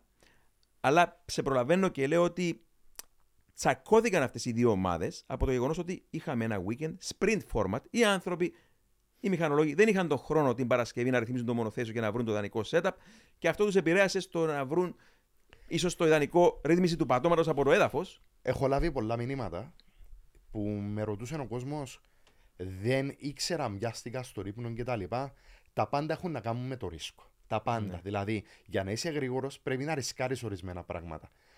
Οι επιδόσεις, που είναι σημαντικές, σημαντικότατες για τη Φόρμουλα 1, οφ- ε, δείχνουν το δρόμο για ένα συγκεκριμένο setup. Οι ομάδες βέβαια πίστευαν ότι δεν θα ξεπεράσουν αυτόν το όριο και τους τσάκωσε ουσιαστικά η, η- το ανώμαλο οδόστρωμα. Ναι. Αυτόν έκανε τη ζημιά.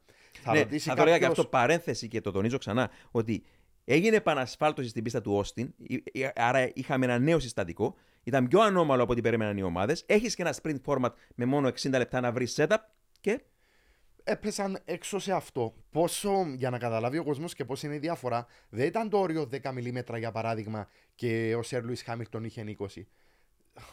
Ο Σαρλ Λεκλέρκ, ε, είναι επίσημο αυτό, είναι ελε- μερικά δέκατα του εκατοστού. Ναι, Δηλαδή ήταν αμιλητέα η. ναι, ναι, ναι. Αλλά το σκεφτήκαμε όμως αυτό, Σπύρο, καλά και λέμε ότι παρόλα αυτά ζούμε στην εποχή των ground effects. Άρα δεν μπορεί να το περάσεις απαρατήρητα αυτό το γεγονός ότι η- το πάτωμα του μονοθέσιου είναι πολύ σημαντικό, άρα δεν θα μπορούσαν να μην τους τιμωρήσουν, έτσι. Ε, Οι κανονισμοί πρέπει να ισχύουν για όλους και να είναι ήδη για όλους. Ε, τη στιγμή που έχουν παραβεί τους κανονισμούς, τιμωρήθηκαν σωστά. Υπάρχει ένα πλεονέκτημα, δηλαδή οπτικά, να δει κάποιε φωτογραφίες. Η Red Bull ήταν οπτικά ψηλότερη από το έδαφο σε σχέση με τη Ferrari, τη Mercedes. Φαίνεται και στις φωτογραφίες. Υπήρχε ένα πλεονέκτημα σε απόδοση από τις ομάδες που τε- Ναι. είχαν το μονοθέσιο ρυθμισμένο πιο χαμηλά. Ε, λέω ε, ground effect. Ναι. Τιμωρήθηκα σωστά. Ε, ήταν και κάπως άτυχη λόγω της ανομαλίας που είχε το δόστρωμα. Έτσι τσακώθηκαν λίγο. Ναι, ναι, ναι, ναι. Πιάστηκαν. Και Μάρια, αν επιστρέψουμε στη μάχη των δύο ομάδων, διότι η Mercedes βρίσκεται μόλις 22 βαθμούς μπροστά από τη Ferrari όσον αφορά τη, δεύτερη, τη μάχη για τη δεύτερη θέση στο πρωτάθλημα κατασκευαστών και απομένουν τώρα τέσσερις αγώνες, άρα κορυφώνεται ε, αυτή η μάχη. Ε, Πώς βλέπεις εσύ τα πράγματα, ε, διότι νομίζω ότι τα τελευταία 10 χρόνια μόνο μία φορά η σκουτερία Ferrari κατάφερε να νικήσει τη Mercedes στο πρωτάθλημα α, πέρσι νομίζω, πρωτάθλημα κατασκευαστών. Ε, άρα ε, πώς βλέπεις την, ε, ε, έστω αυτούς τους τελευταίους τέσσερις αγώνες αυτή την ε, μάχη γοήτρου θα λέγαμε. Ε, όσα έχει πει ο Σπύρος είναι αρκετά σωστά, είναι πάρα πολύ σωστά που έχει πει ότι ναι τσακώθηκαν ομάδες. Αυτό που θέλω να πω σχετικά με αυτό είναι ότι μπορεί να τσακώθηκαν ομάδες, μπορεί να είχαμε δει μια ε, ανανεωμένη Mercedes που κάποιοι να λένε ότι ίσως κέρδισε, ε, ε, κέρδισε ε, χρόνο λόγω του χαμηλωμένου πατώματος. Ναι, φυσικά υπάρχουν κομμάτια στην πίστα που ναι, είχε την υπεροχή, αλλά είχε και η Ferrari. Άρα το ότι τσακώθηκαν και οι δύο στο, στην, ε, στην Αμερική με το ίδιο χαμηλωμένο πάτωμα, ε, νομίζω βγάζει μια καλύτερη άποψη το που είναι η Mercedes σε σχέση με τη Ferrari. Ε, αν μόνο για παράδειγμα η Mercedes είχε πιο χαμηλωμένο πάτωμα, ίσως να πούμε ότι ε, ίσως να μην έδειξε τον εαυτό της, αλλά αυτό που έχει πει και ο Λουίς Χάμιλτον είναι ότι αν και έχουμε γίνει disqualify, πλέον η Mercedes έχει δείξει το που βρίσκεται. Βλέποντας το ε, Grand Prix της Αμερικής, εγώ θεωρώ ότι η Mercedes πλέον είναι πιο καλά προετοιμασμένη για το πού πρέπει να κατευθυνθεί το μονοθέσιο. Θεωρώ ότι η Mercedes είναι σε καλύτερη φόρμα σε σχέση με τη Ferrari. Άρα εγώ θεωρώ πρακτικά το ότι έχουμε δει στο Texas ότι η Mercedes θεωρητικά θα έχει το πάνω χέρι στους απομείναντες αγώνες ε, σε σχέση με τη, με τη σκουτερία Ferrari το που βρίσκονται. Το πώς το έχει συμπεριφερθεί η Mercedes με τον disqualification που έχουν πάρει στο Texas ε, φαίνεται ότι μπορεί να τους έχουν κάνει disqualify λόγω του πατώματος αλλά φαίνονται ότι είναι αρκετά πεπισμένοι ότι έχουν ένα μονοθέσιο το οποίο δουλεύει.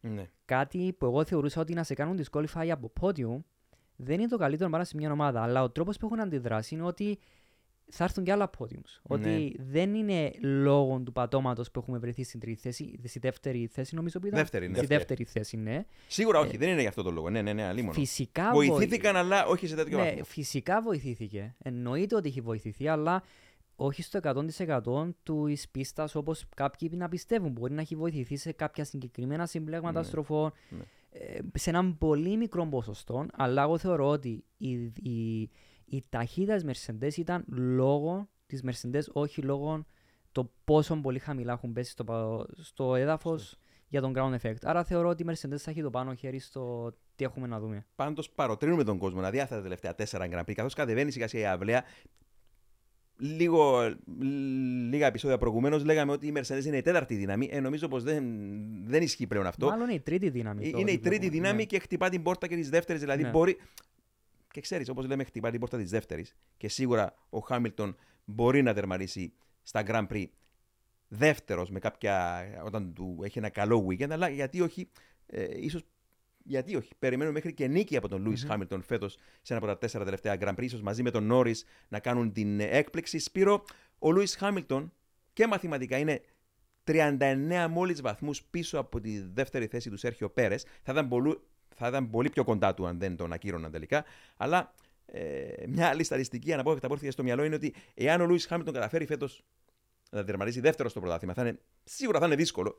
Αν καταφέρει όμως να έρθει δεύτερος στο πρωτάθλημα και να μην πάρει νίκη και να έρθει δεύτερος χωρίς νίκη, αυτό θα είναι η πρώτη φορά που θα συμβεί στη Φόρμουλα 1 μετά το μακρινό 1971 και τον αξέχαστο Σουηδό δυναμίτη, τον Ρόνι Πέτερσον, όταν έπιασε από το σβέρκο εκείνη την March που οδηγούσε, ο Θεός να το κάνει μονοθέσιο, μονοθέσιο Φόρμουλα 1. Τερμάρισε δεύτερος πίσω από τον Τζάκι Στιούαρτ, ο οποίος οδηγούσε ένα πανομοιότιμο μονοθέσιο μεν, αλλά ε, με, για μια ομάδα η οποία ήταν ε, τέλος πάντων πολύ πιο τεχνολογικά προηγμένη, τέλος πάντων καταρτισμένη, του Ken Tyrrell, ο Jackie Stewart. Άρα ο, ο Lewis Hamilton ε, πώς βλέπεις τον ίδιο και την Mercedes έτσι, σε αυτά τα τελευταία τέσσερα Grand Prix; Καταρχάς, ο Σερ Λουί Χάμιλτον θεωρώ ότι θα λείψει πολύ από τη Φόρμουλα 1 όταν αποχωρήσει, που ελπίζω να είναι αρκετά αργότερα. Χαρισματικός, σπουδαίος πρωταθλητής, είναι ο πιο πολυνίκης και ο πιο πο- πολυπόλμαν στην ιστορία του σπορ. Κάποιοι θα πούν, είχε το καλύτερο μονοθέσιο, εγώ θα συμπληρώσω το δικαιούτα να το έχει. Ναι. Ένας πιλότσο που το θέλεις στην ομάδα σου, είναι και έμπειρο, ξέρει πώς να παλέψει στην πίστα, ξέρει πώς να βοηθήσει την ομάδα να εξελίξει το μονοθέσιο, να κάνει setup το μονοθέσιο. Είναι έναν όπλο που θέλει στη φαρέτρα σου. Το θαυμάζω πάρα πολύ. Έχω και αντικείμενα προσωπικά, έχω την τιμή να έχω αντικείμενα του Σερ Λουί Χάμιλτον μεταχειρισμένα. Από Ε, τον και εξοπλισμό υποσχεθήκαμε του. ότι θα τα φέρεις να τα δούμε στη μέρα που θα. Ε, γιατί όχι, να το δούμε να κερδίζει ένα Grand Prix για να του κάνουμε και ένα αφιέρωμα του Lewis Πολύ Hamilton. ευχαριστώ. Πολύ Μεταχειρισ- ευχαριστώ. Μεταχειρισμένα Είστε έτοιμοι. Μπορείτε να πάτε όπου θέλετε, όποτε θέλετε, ό,τι καιρό κι αν κάνει. Γιατί τα ελαστικά Michelin προσφέρουν επιδόσεις που φτιάχτηκαν να διαρκούν. Ανακαλύψτε τα ιδανικά ελαστικά για εσάς σε εξουσιοδοτημένους μεταπολιτές σε όλη την Κύπρο. Για περισσότερες πληροφορίες καλέστε στο 7777 1900. Με τη σφραγίδα ποιότητας τη CTC Automotive. λόγω του ότι έχει χρησιμοποιήσει ο ίδιος τους αγώνες. Σωστά, σωστά, σωστά Μαρία. Ε, με- να μην μας αποκαλύψει άλλο όμως, γιατί παρόλο που γνωρίζουμε οι δυο μας, να μην αποκαλύψεις τους φίλους που παρακολουθούν το, το podcast για να έχει καιρό να φέρεις κάποιο αντικείμενο Σπύρο. Θα το κάνουμε γι' αυτό, και αυτό όταν έρθει Η στιγμή. η σωστή στιγμή. Όμως, επειδή έχουμε δύο Grand Prix να έρχονται, ε, ε, έχουμε το Grand Prix του Μεξικού και μετά το Grand Prix της Βραζιλίας. Θα ήθελα έτσι λίγο να κατευθυνθούμε και προς εκείνη την ε, κατεύθυνση, παιδιά. Ε, το Grand Prix του Μεξικού συμπληρώνονται φέτος και 60 χρόνια από το πρώτο Grand Prix ε, του Μεξικού που ε, διεξήχθη το 1963. Ε, ένας αγώνας τον οποίο έχω ψάξει και βρει ότι ε, το pole position πήρε ο ανεπανάληπτος Jim Clark με την Lotus με διαφορά από τον δεύτερο που δεν θυμάμαι ποιος ήταν τώρα, ε, 1,7 δευτερόλεπτα μπροστά από τον δεύτερο και αυτό είναι κάτι που δεν έχει συμβεί ποτέ μέχρι σήμερα στο Grand Prix του Μεξικού. Ε, Jim Clark, ε, Grand Prix του Μεξικού. Ε, Μάρια Σπύρο, οτιδήποτε να πείτε για αυτό το Grand Prix που έρχεται. Ναι, το 63 η πρώτη, ε, το πρώτο ανεπίσημος αγώνας. Ε, επίσημος. Το 62 ήταν ο πρώτος ανεπίσημος. Ανεπίσημος πάλι ο Jim Clark. Ναι. Που Ε, σκορώθηκε δυστυχώς στον αγώνα και ο αίμνηστο ε, Ρικάρτο Ροντρίγκε, Ναι. ένα από τους δύο αδελφούς που σκορώθηκαν και οι δύο στην πίστα, οι- τους οποίου- για τους οποίους φέρει, φέρει το. είναι βαφτισμένοι στο όνομα τους η πίστα, Ερεμάνο Ροντρίγκε. Ναι, ε, να σημειώσω ότι είναι μια πίστα Jim Clark. Κέρδισε νομίζω ε, 64 φορές, 62, 63 και 67, τρεις φορές. Νομίζω έχει τουλάχιστον το 3 ή 4 64, νίκες. ναι, το 64 παρολίγο νίκη για τον, ε, για τον Jim Clark. Ε, απλά θεωρώ και το 62 μπορεί να ήταν non-championship race, αλλά πάλι είχε διεξηχθεί ένας αγώνας με μονοθέσια Φόρμουλα 1, άρα ε, πιστώνω πάλι την νίκη του Jim Clark. Αν και, ήμουν- αν και η παλιά η πίστα ήταν πολύ πιο γρήγορη, ε, πολύ πιο Επικίνδυνη. επικίνδυνη η πίστα φυσικά. Μια πιο ανώμαλο δόστρωμα επίσης. Ε, είναι μια πίστα, θεωρώ, λίγο περίεργη στο θέμα ε, το πώς είναι τα συμπλέγματα με μεγάλες ευθείες, με αρκετά αργό section. Κατ' εμένα κάπου χάνει το flow η πίστα. Ναι. Πιστεύω ότι αν ήταν ελάχιστα κάποια sections να ήταν ε, λίγο πιο γρήγορα, ίσως να είχε ένα πολύ πιο ωραίο flow, ε, να γινόταν ίσως ελάχιστα πιο γρήγορη. Μάρια, έκαναν πολλές χειρουργικές επεμβάσεις. Ναι. Δηλαδή, όσοι προλάβαμε το, το παλιό Mexico City, το γνήσιο, λέγαμε προηγουμένως πρωτού μπούμε μέσα, υπήρχαν εκείνα τα σίγμα στο πίσω μέρος, που λίγο πολύ υπάρχουν, αλλά εφόσον άλλαξε το πλάτος του δρόμου, άλλαξε το, το surrounding που λέμε.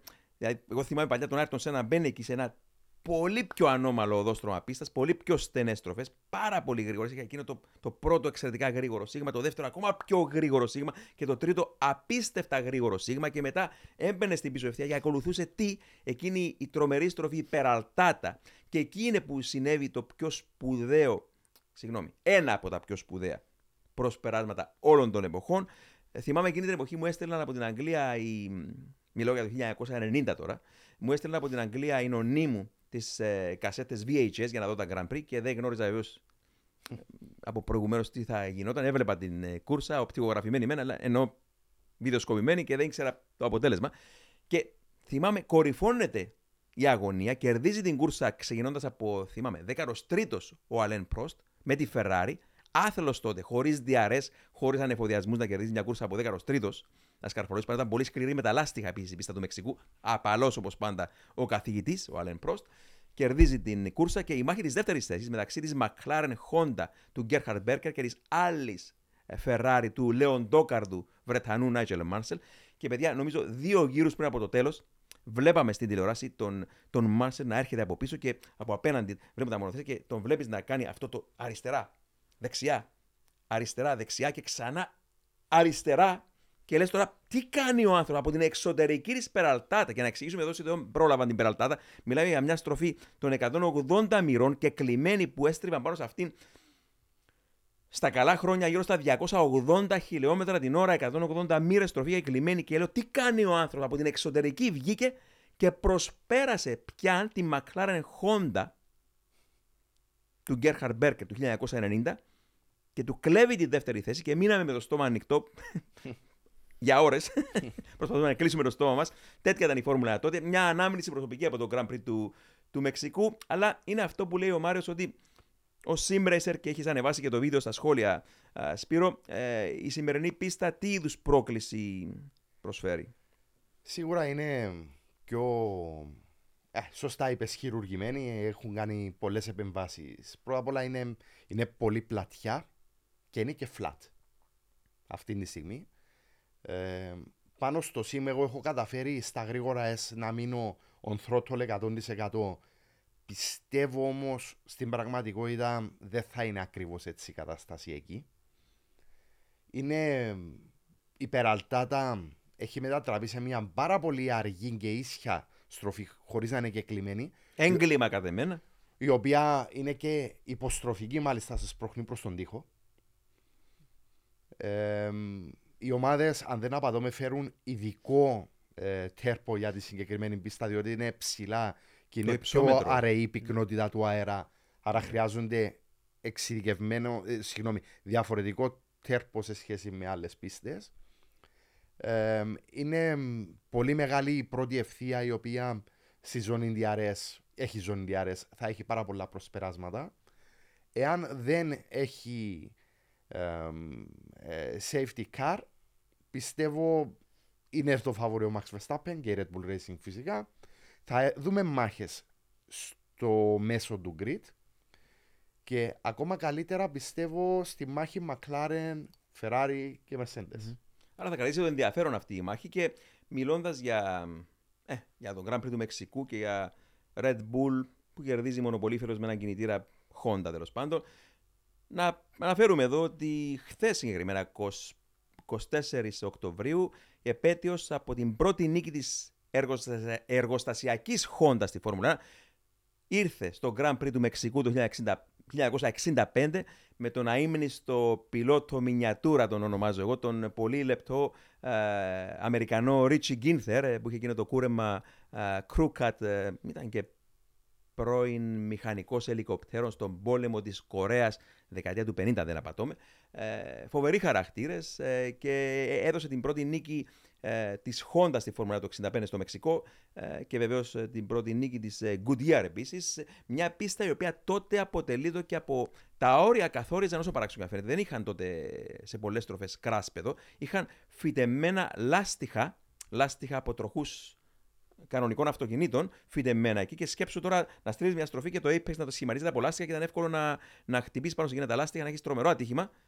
Εντάξει, αυτό το 65 και 1970 τι σημάδευαν οι πιλότοι ως Apex στην πίστα, πόδια θεατών. Είναι ιστορία μεγάλη αυτό που το αναφέραμε στο περσινό podcast, να μην το ξαναπώ την ιστορία, ότι ε, είναι ο λόγος που ε, ακυρώθηκε για πολλά χρόνια, από το 70 μέχρι το 1986, δεν είχαμε Grand Prix του, του Μεξικού, γιατί εισέβαλαν στην πίστα πόσες χιλιάδες κόσμου, δεν έλεγαν ε, να αποτραβηχτούν από την πίστα. Απέναντίας όταν πλησιάζε το τέλος της κούρσας του 70, ε, ο, σ- ο κλειός έσφυγε και ε, οι πιλότοι περνούσαν ξιστά από κορμιά. Ε, εντάξει, άλλη, άλλη ιστορία αυτό, αλλά ε, τώρα παρασύρομαι παιδιά και καθώς μιλώ για τον ε, Ρίτσι Γκίνθερ, ήρθε στο μυαλό μου μια έτσι ε, αστεία ιστορία ε, η οποία συνέβη ηρωνικώς λίγο μετά από μια κηδεία. Να πούμε εδώ το 1961 όταν ήταν πιλότος της Ferrari ο Ρίτσι Γκίνθερ με ομόσταυλο τον ε, Phil Hill, τον άλλο Αμερικανό και τον Γερμανό τον Wolfgang von Trips τότε να πούμε ότι μια ομάδα μπορούσε να χρησιμοποιήσει 4-5 ακόμη και περισσότερους πιλότους σε μια χρονιά Ε, και εκείνη την εποχή είχε διεκδικούσε τον τίτλο διεκδικούσαν μάλλον τον τίτλο δύο πιλότοι της Ferrari, ο Αμερικανός ο Phil Hill και ο, ο Γερμανός ο Wolfgang von Trips. Σκοτώνεται δυστυχώς στο Grand Prix της Ιταλίας στη Μόντζα ο von Trips. Στέφεται στο ίδιο Grand Prix πρωταθλητής ο, ο Phil Hill και μάλιστα στέφεται πώς στέφεται, το, του, τους λέει ε, όταν κατέβηκε από το μονοθέσιο γνωρίζοντας για το ατύχημα του von Trips, δεν γνώριζε ακόμα αν είναι Νεκρός. νεκρός ο άνθρωπος και τους λέει τι γίνεται με τον Trips και του λένε εντάξει, του έγραψαν κάτι αρνητικό και του λένε τρέξε, σε θέλουν πάνω στο βάθρο. Εντάξει. Πιο μακάβρες σίγουρα εποχές. Αλλά για να ελαφρύνουμε λίγο αυτό το, το μακάβριο, να πούμε την ιστορία μετά την κηδεία του αδικοχωμένου Φον Trips. Ο, Φερά, ο Phil Hill έλεγε τότε ότι ο, ο Έντζο Φεράρι ήταν ένας θεατρίνος. Ε, έμεινε αξίριστος για μια εβδομάδα, δεν ε, ε, φορούσε διαρκώς τη ρόπα του, θλιμμένος που, εντάξει, αυτά τα λέει ο, ο Phil Hill τώρα, που νιώθω μέσα από τα χρόνια μελετώντας τον Έντζο Φεράρι ότι είχε σχέσεις καλές με πιλότους και σίγουρα τον ε, στεναχωρούσε που έχανε ανθρώπους στην πίστα, αλλά από την άλλη ήταν ψυχρός εκτελεστής. Είπαμε αρκετές φορές ότι ε, πάνω απ' όλα ήταν η ομάδα του. Αλλά λέει, τελικά ο Φιλ Χιλ διηγείται την ιστορία μετά τον άδικο, τον άδικο χαμό του Φον Τρίψ. Ούτε που πάρισε, λέει, στην ε, κηδεία, έστειλε τη γριά, λέει, τη γυναίκα του, την ε, Λάουρα Φεράρι. Και εδώ είναι η, η αστεία ιστορία τέλος πάντων. Κατεβαίνει η Λάουρα Φεράρι μαζί με τον ε, διευθυντή τότε της Φεράρι, τον Μανικάρτη, δεν θυμάμαι το μικρό του, τον Μανικάρτη. Ε, και οι δύο πιλότοι εκεί. Τελειώνει η κηδεία τέλος πάντων. Ο Φιλ Χιλ και ο Ρίτσι Γκίνθερ που νομίζω μετέφεραν και το φέρετρο στους ώμους τους του ατυχοχαμένου ομό σταυλού τους τέλος πάντων. Και τους προσεγγίζει η γριά, διότι η γριά δεν χώνευε τον Μανικάρτη, ούτε ο Μανικάρτη χόρευε, χώνευε αυτήν, τέλος πάντων. Και ήταν η χρονιά που ήταν ανεμιγμένη πολύ στην ομάδα. Ε, η Λάουρα Φεράρι οικονομικά προσπαθούσε να ελέγξει και με τον λογιστή της ομάδας είχε γροθοκοπήσει ακόμα μέχρι και είχε χτυπήσει μάλλον ε, τόση τέλος πάντων χαστούκησε έναν από τους ε, ε, στέλεχη της ομάδας και έμπαινε έτσι υπερβολικά στα πόδια των ε, μηχανολόγων άρα ε, δεν ήθελε να κάνει το ταξίδι της επιστροφής ε, από τη Γερμανία πίσω στο Μαρανέλο με τον Μανικάρτη και προσεγγίζει τον Φιλ Χιλ μαζί με τον Ρίτσι Γκίνθερ και του λέει με εκείνη τη βαριά ιταλική προφορά Φιλ Χιλ, του λέει ε, μπορείς να με πάρεις πίσω στη Μότενα και της λέει κυρία μου μα εμείς δεν θα πάμε στη Μότενα της λέει. Και πού θα πάρει του λέει ε, θα πάμε στην... στο Χόλμη Λέει ο Φίλχ, ήταν το πρώτο πράγμα που ήρθε στο νου μου. Της είπα ψέματα εννοείται. Θα πήγαινα πίσω στο, στο, στη Μόντεν, αλλά δεν ήθελα να την πάρουν μαζί της, να έχουν τη μουρμούρα της γριάς στο αυτοκίνητο. Ε, και είπα ψέματα, θα πάμε στο Χόλμ. Είναι το πρώτο πράγμα που ήρθε στο νου μου, λέει ο, ο Φιλ Χιλ τέλος πάντων. Και τότε ο, ο πρωταθλητής της Ferrari Phil Hill τι είχε στην κατοχή του Μάρε, μια Peugeot 404. Η πολυτέλεια τότε, αυτό τους έδιναν τότε τέλος πάντων. Ε, ο Phil Hill δεν δέχονταν καν να μιλήσει για τον μισθό του γιατί τρεπόταν τέλος πάντων, και κάνουν το ταξίδι της επιστροφής. Φεύγουν, ή αναγκάζεται να πάει με τον Μανικάρτη η κυρία Φεράρι τέλος πάντων. Και λέει την ιστορία ο Φιλ Χιλ λίγα μέτρα πριν, από την, πριν να φτάσουν στο, στη Μόντενα. Έρχεται και τους προσπερνά το αυτοκίνητο του Μανικάρτη με την κυρία Φεράρι στο πλάι του, στη θέση του συνοδηγού και γυρίζει και λέει στο Μανικάρτη Μανικάρτη, αυτό δεν είναι το αυτοκίνητο του Φιλίλ. Και κοιτάζει ο, ο Μανικάρτη και ε, ε, μάλλον συγγνώμη, όταν, όταν, όταν τους είδε, όταν, όταν ε, τη, ο Ρίτσι Γκίνθερ είδε ότι τους έφτανε ο Μανικάρτη με το δικό του αυτοκίνητο και, και φωνάζει ο, ο Ρίτσι Γκίνθερ στο φίλο «Σκύψε, σκύψε, είναι η γριά» και σκύβουν κάτω και λέει, γυρίζει η Λάουρα Φεράρι από τη θέση του συνοδού και λέει «Μανικάρτη, αυτό δεν είναι το αυτοκίνητο του, του λέει ο Ρίτσι Γκίνθερ, σκύψε, είναι η γριά και εμείς υποτίθεται πρέπει να είμαστε στο Χόλμη και σκύβουν και γυρίζει ο Μανικάρτη και λέει στη, στην κυρία Φεράρι ε, δεν ξέρω κυρία μου, δεν υπάρχει κανείς μέσα. Είχαν σκύψει τόσο χαμηλά που δεν φαινόντουσαν στα καθίσματα. Αυτή η παλιά ξεκαρδιστική ιστορία ε, από τις παλιές εποχές. Ο Ρίτσι Γκίνθερο, ο πρώτος νικητής με Χόντα στο Grand Prix του Μεξικού του 1965. Ε, Αυτά από Μεξικό, δεν ξέρω αν έχετε κάτι άλλο να προσθέσετε. Θέλω να μιλήσουμε και για Βραζιλία, γιατί δεν θα έχουμε podcast την ερχόμενη εβδομάδα μετά το Grand Prix της ε, Βραζιλίας. Ε, Μάρια, Grand Prix Βραζιλίας. Μια υπέροχη πίστα με τρομερό flow. Ο Σπύρος μπορεί να μας τα πει καλύτερα τι σημαίνει να έχεις flow ε, στη Φόρμουλα 1 σε μια πίστα το πόσο ε, smooth ε, να το πω πιο ε, natural ξεμπλέγονται οι στροφές σε μια πίστα. Mm. Πιστεύω αυτόν έχει η Βραζιλία, έναν ωραίο flow. Ε, προσωπικά μια αγαπημένη πίστα για μένα η, Βραζιλία. Ε, γρήγορες στροφές, ε, γρήγορες ευθείες, αργές στροφές. Πιστεύω, όπως λέμε για την Ισπανία, πιστεύω η Βραζιλία έχει τα πάντα που μπορεί να προσφέρει σε έναν οδηγό από θέμα πρόκληση. Ε, μια πίστα που πάντα υπάρχουν αρκετοί αγώνες που έχουν στιγματίσει τη Φόρμουλα 1.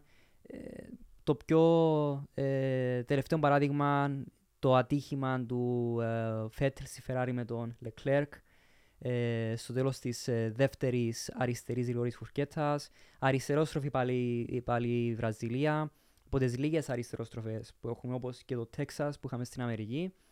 Ε, αλλά αυτό που μένει στη μνήμη ε, στη Βραζιλία είναι ο τελευταίος αγώνας του Μάικλ Σούμαχερ με τη Ferrari ε, που κατά εμένα είχε δείξει ε, πλέον πιστεύω αρκετά δικημένο ο Μάικλ Σούμαχερ το 2005 και το 2006 περισσότερο από τους θεατές γιατί είχαμε ζήσει τον Μάικλ Σούμαχερ από το 1996 την αναγέννηση της Ferrari το 1999 πάρω λίγο πρωτάθλημα 2000 με το 2004 να μονοπολεί ε, τους αγώνες με το 5 και το 6 που ε, να μην πούμε την ιστορία είναι ότι αδικήθηκε από τους κανονισμούς Ναι, λόγω σίγουρα. ο Μπέρνι που ήθελε να φέρει ξανά το suspense στη Φόρμουλα 1 Να ανακατέψει που- την Να τράπουλα. ανακατέψει την τράπουλα, κάτι που αδίκησε τον Μάικλ Σούμαχερ, αλλά πιστεύω ότι το 2006 ο Μάικλ Σούμαχερ στη Βραζιλία απέδειξε ότι τα δύο χρόνια τα struggles που είχα στη Ferrari δεν έχω χάσει εγώ ως οδηγός που πλέον βλέποντας τον Grand Prix του 2006 αρκετοί πιστεύαμε πώς γίνεται αυτός ο πιλότος να φεύγει από τη Φόρμουλα 1.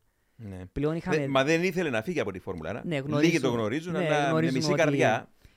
το τελευταίο αγώνα τη ε, Μινάρτη με upgrades που πλέον είχαμε δει ότι μία μικρή ομάδα στη Φάιντζα, όπως είχες πει και εσύ, με το έναν έβδομο των πόρων άλλων ομάδων, με το ένα δέκατο των ε, personnel που δούλευα στη Μινάρτη, ότι μέχρι και τελευταίο αγώνα ήταν μάχημοι στην πίστα.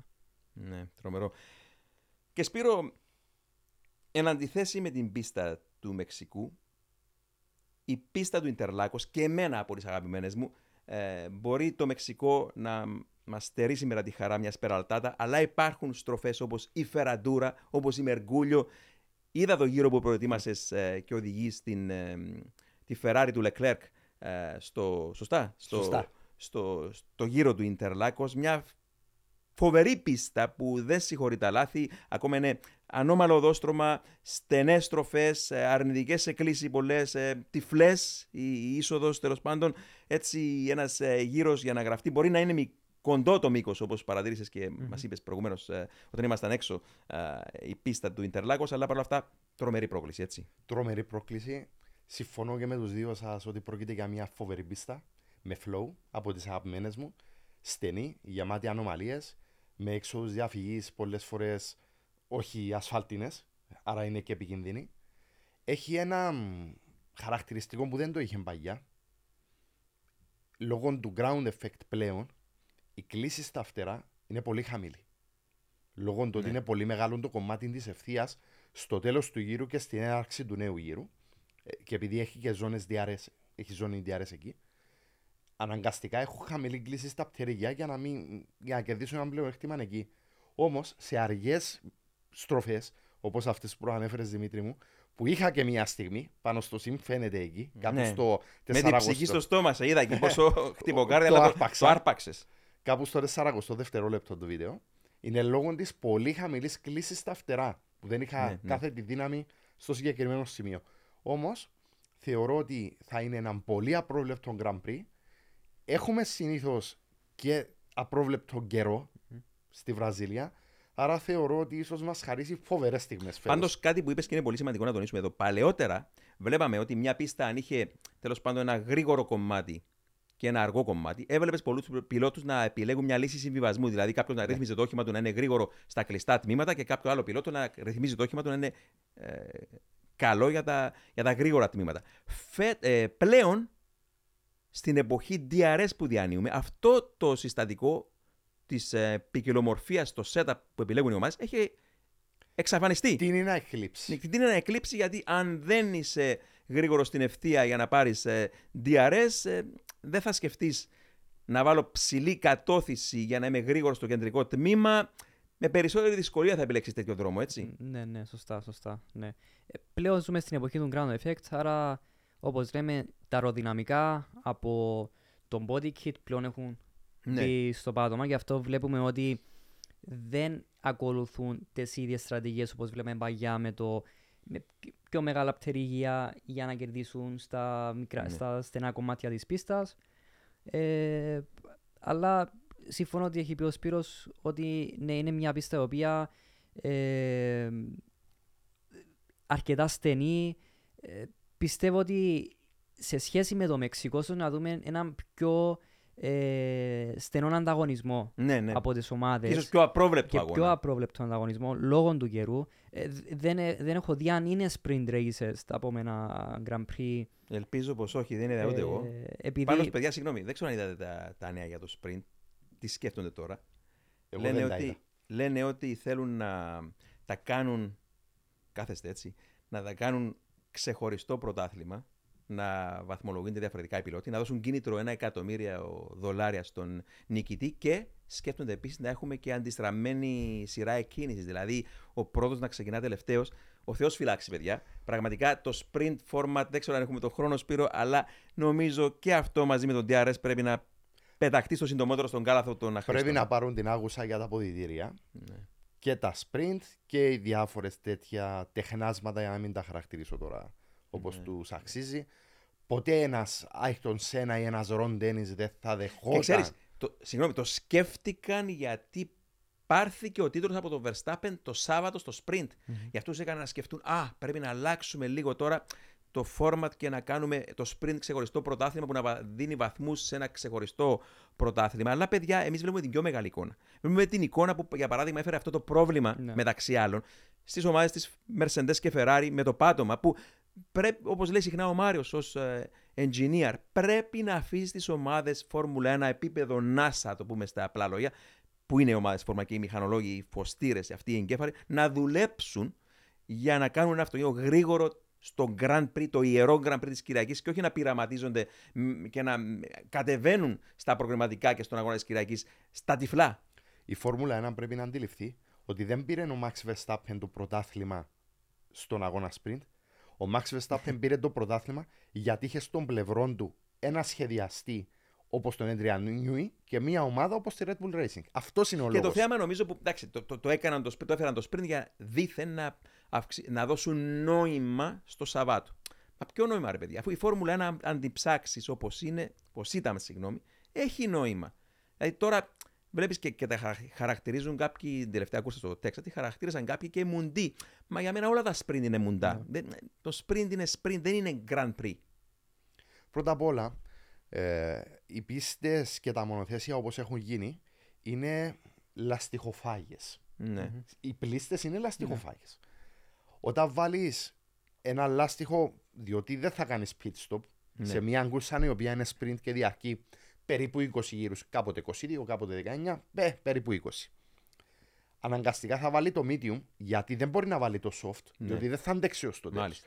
Όταν ξεκινάς, πριν να κινήσει ακόμα και κάνεις αυτούς τους συμβιβασμούς, θα κάνεις και κάποια διαχείριση για να βγάλεις. Ούτε θα κάνεις μάχες για να μην έρθεις τροχό με τροχό με τον άλλον Ναι. να χτυπήσεις Ναι. και να χρειαστεί ίσως κάποια ανακατασκευή της ώρας. Ναι.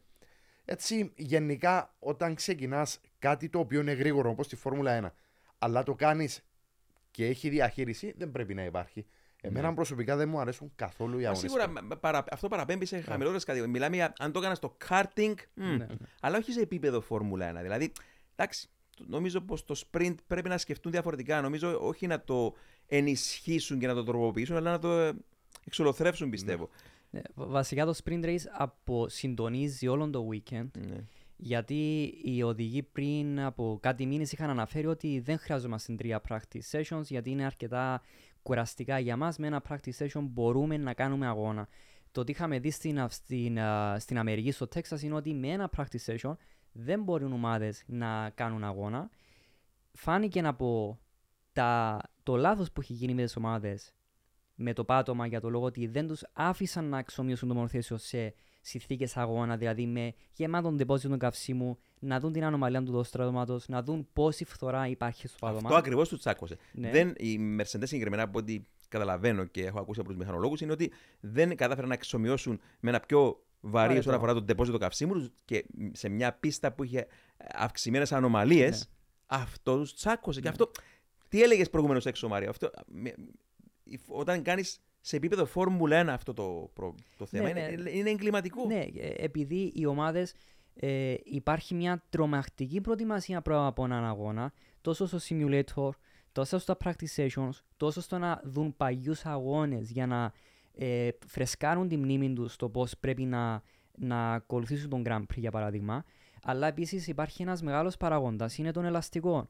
αν, δεν, αν ομάδες δεν έχουν ε, εμπειρία με το νέο ασφαλτόστρωση που υπάρχει, με τις νέες συνθήκες ε, θερμοκρασίας που υπάρχουν στην πίστα και στον αέρα, δεν μπορούν να έχουν μια καθαρή εικόνα για τα ελαστικά. Όπου το τι είχαμε δει στον αγώνα, που θεωρούσα ότι μπορούν να βγάλουν έναν αγώνα με ένα pit ή να πάει δύο pit είναι επειδή είναι έναν γκάμπολ, δηλαδή είναι ένα λαχείο ακόμη και το πώς θα ακολουθήσουν τον αγώνα από θέμα ελαστικό. Γιατί όταν κλείνεις το Pack Fermé τους κανονισμού την Παρασκευή, μέχρι την Κυριακή αλλάζουν τόσα πολλά πράγματα που φάνηκε ότι τα sprint races αποσυντονίζουν τον αγώνα και επίσης αυτό έχει έναν άδικο αντίκτυπο στις ομάδες. Δεν είναι υπέρ τους, αδικούνται κάποιες ομάδες, όπως κατ' εμένα έχει αδικηθεί η Ferrari και η Mercedes, τόσο στα, στα pit stops που ο Charles Leclerc αδικήθηκε γιατί είχαν έναν αγώνα με ένα pit stop και επίσης αδικήθηκε λόγω του πατώματος. Άρα αποσυντονίζουν τι ομάδες και αδικούνται.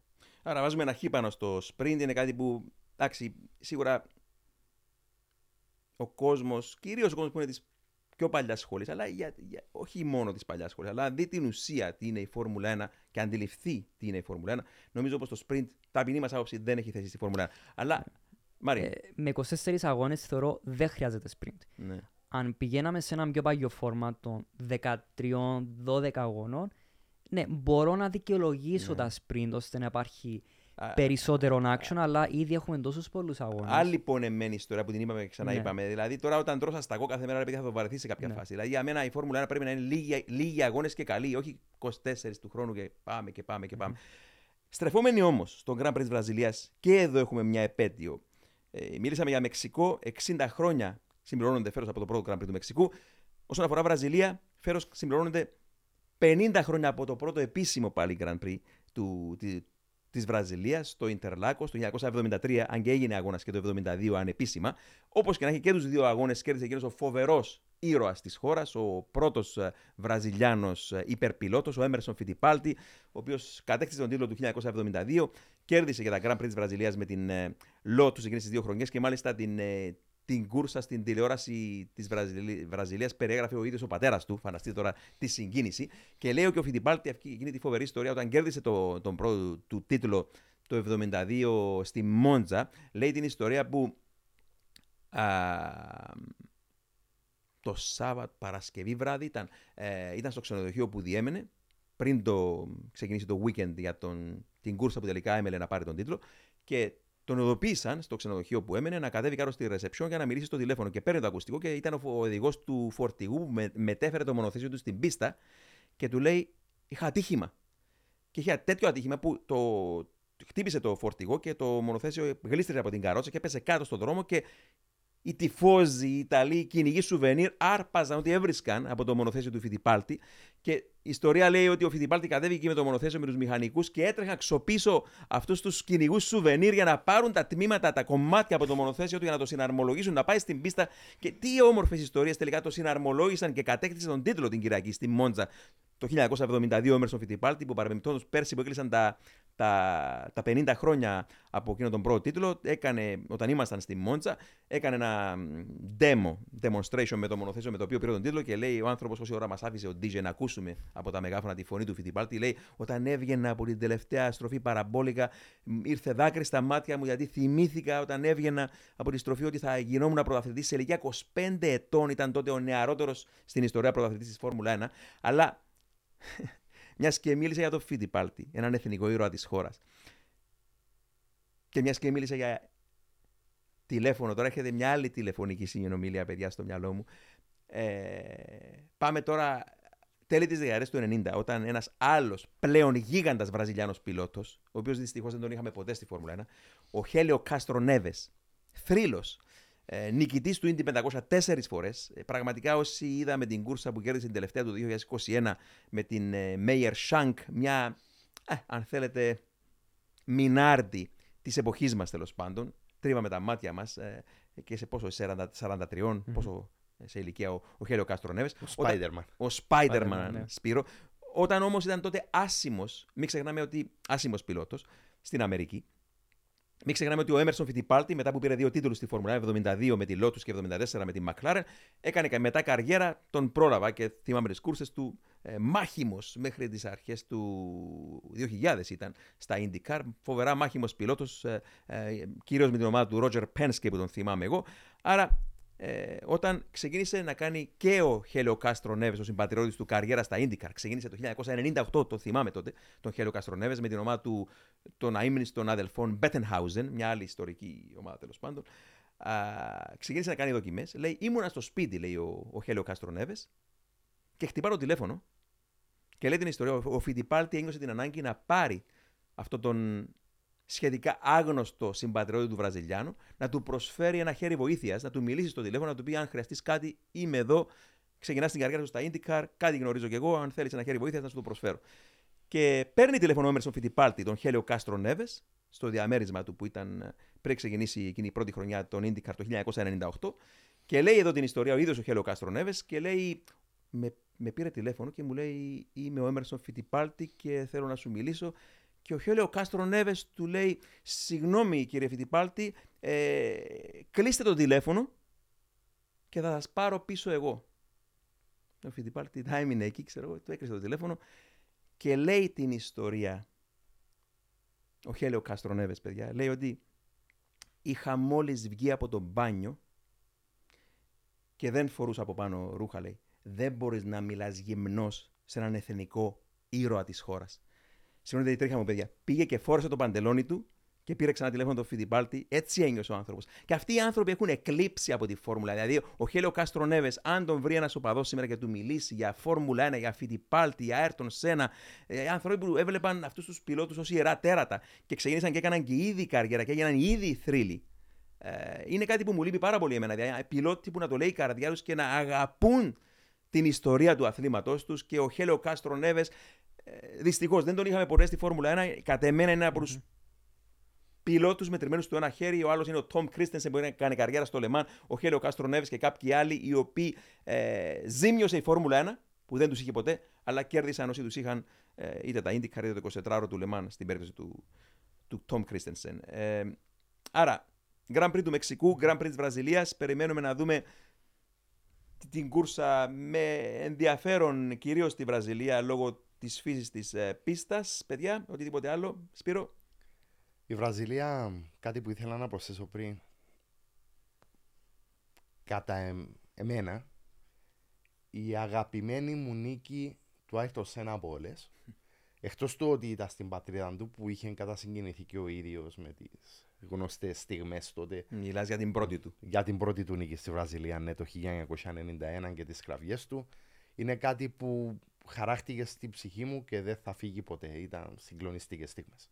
Ναι, και σίγουρα άλλος ένας πιλότος που είχε για, για ήρωα τον Φιτιπάλτη, αυτός ο σεβασμός που είχαν οι Βραζιλιάνοι πιλότοι μεταξύ τους. Γενικότερα ε, ο σεβασμός που είχαν οι πιλότοι δεν υπάρχει αυτό το πράγμα πλέον. Ε, και από τις δύο πλευρές δηλαδή. Ενώ όταν ναι. λέω από τις δύο πλευρές, εννοώ ο, ο νέος σεβόταν τον παλιό και ο παλιός τον νέο. Δηλαδή ο Φιτιπάλτη, θα το πω και αυτό, όταν τη, τη μέρα που πληροφορήθηκε τον θάνατο του Άιρτον Σένα, έκανε δοκιμή IndyCar στην πίστα του Μίτσικαν και βγήκαν στον ασύρματο και του λένε είναι η γυναίκα σου στο τηλέφωνο και θέλει να σου μιλήσει. Επιβραδύνει, κατεβαίνει στο διάδρομο το Pitts, σταματά το μονοθέσιο, πηγαίνει, παίρνει τηλέφωνο τη γυναίκα του για να του αναγγείλει ότι χάσαμε τον Άιρτον Σένα. Και έλεγε αυτή την ιστορία ο Φιτιπάλτη σε ένα podcast και την άκουσα και έκλαιγε ακόμα τόσα χρόνια μετά, 10, 12, 15 χρόνια μετά που έλεγε την ιστορία, έκλαιγε καθώς την διηγόταν ξανά την ιστορία η μέρα που έκανε δοκιμαστικά και τον πληροφόρησαν ότι χάθηκε ο Έρθον Σένα. Λοιπόν, παιδιά, εξαντλήσαμε κατά πολύ την, ε, το χρόνο μας σήμερα. Όμως, ε, ίσως επειδή δεν θα κάνουμε επεισόδιο την ερχόμενη εβδομάδα, ε, για άλλη μια φορά να σας ευχαριστήσω που ήσασταν εδώ μαζί μου για το πάθος που, που δώσατε. Να ευχαριστήσουμε άλλη μια φορά τα, όλους αυτόν τον, τον κόσμο που στηρίζει και παρακολουθεί τα podcast μας, ε, τον ε, συνάδελφο και φίλο, τον παραγόρης της εκπομπής, ε, τον Κωνσταντίνο Χαραλάμπους, για τη δική του ε, ιερή συμβολή. Βεβαίως, τους χορηγούς μας, τα ελαστικά της Michelin και την εταιρεία City Automotive. Ε, μέχρι το επόμενο επεισόδιο οδηγείτε όλοι με ασφάλεια.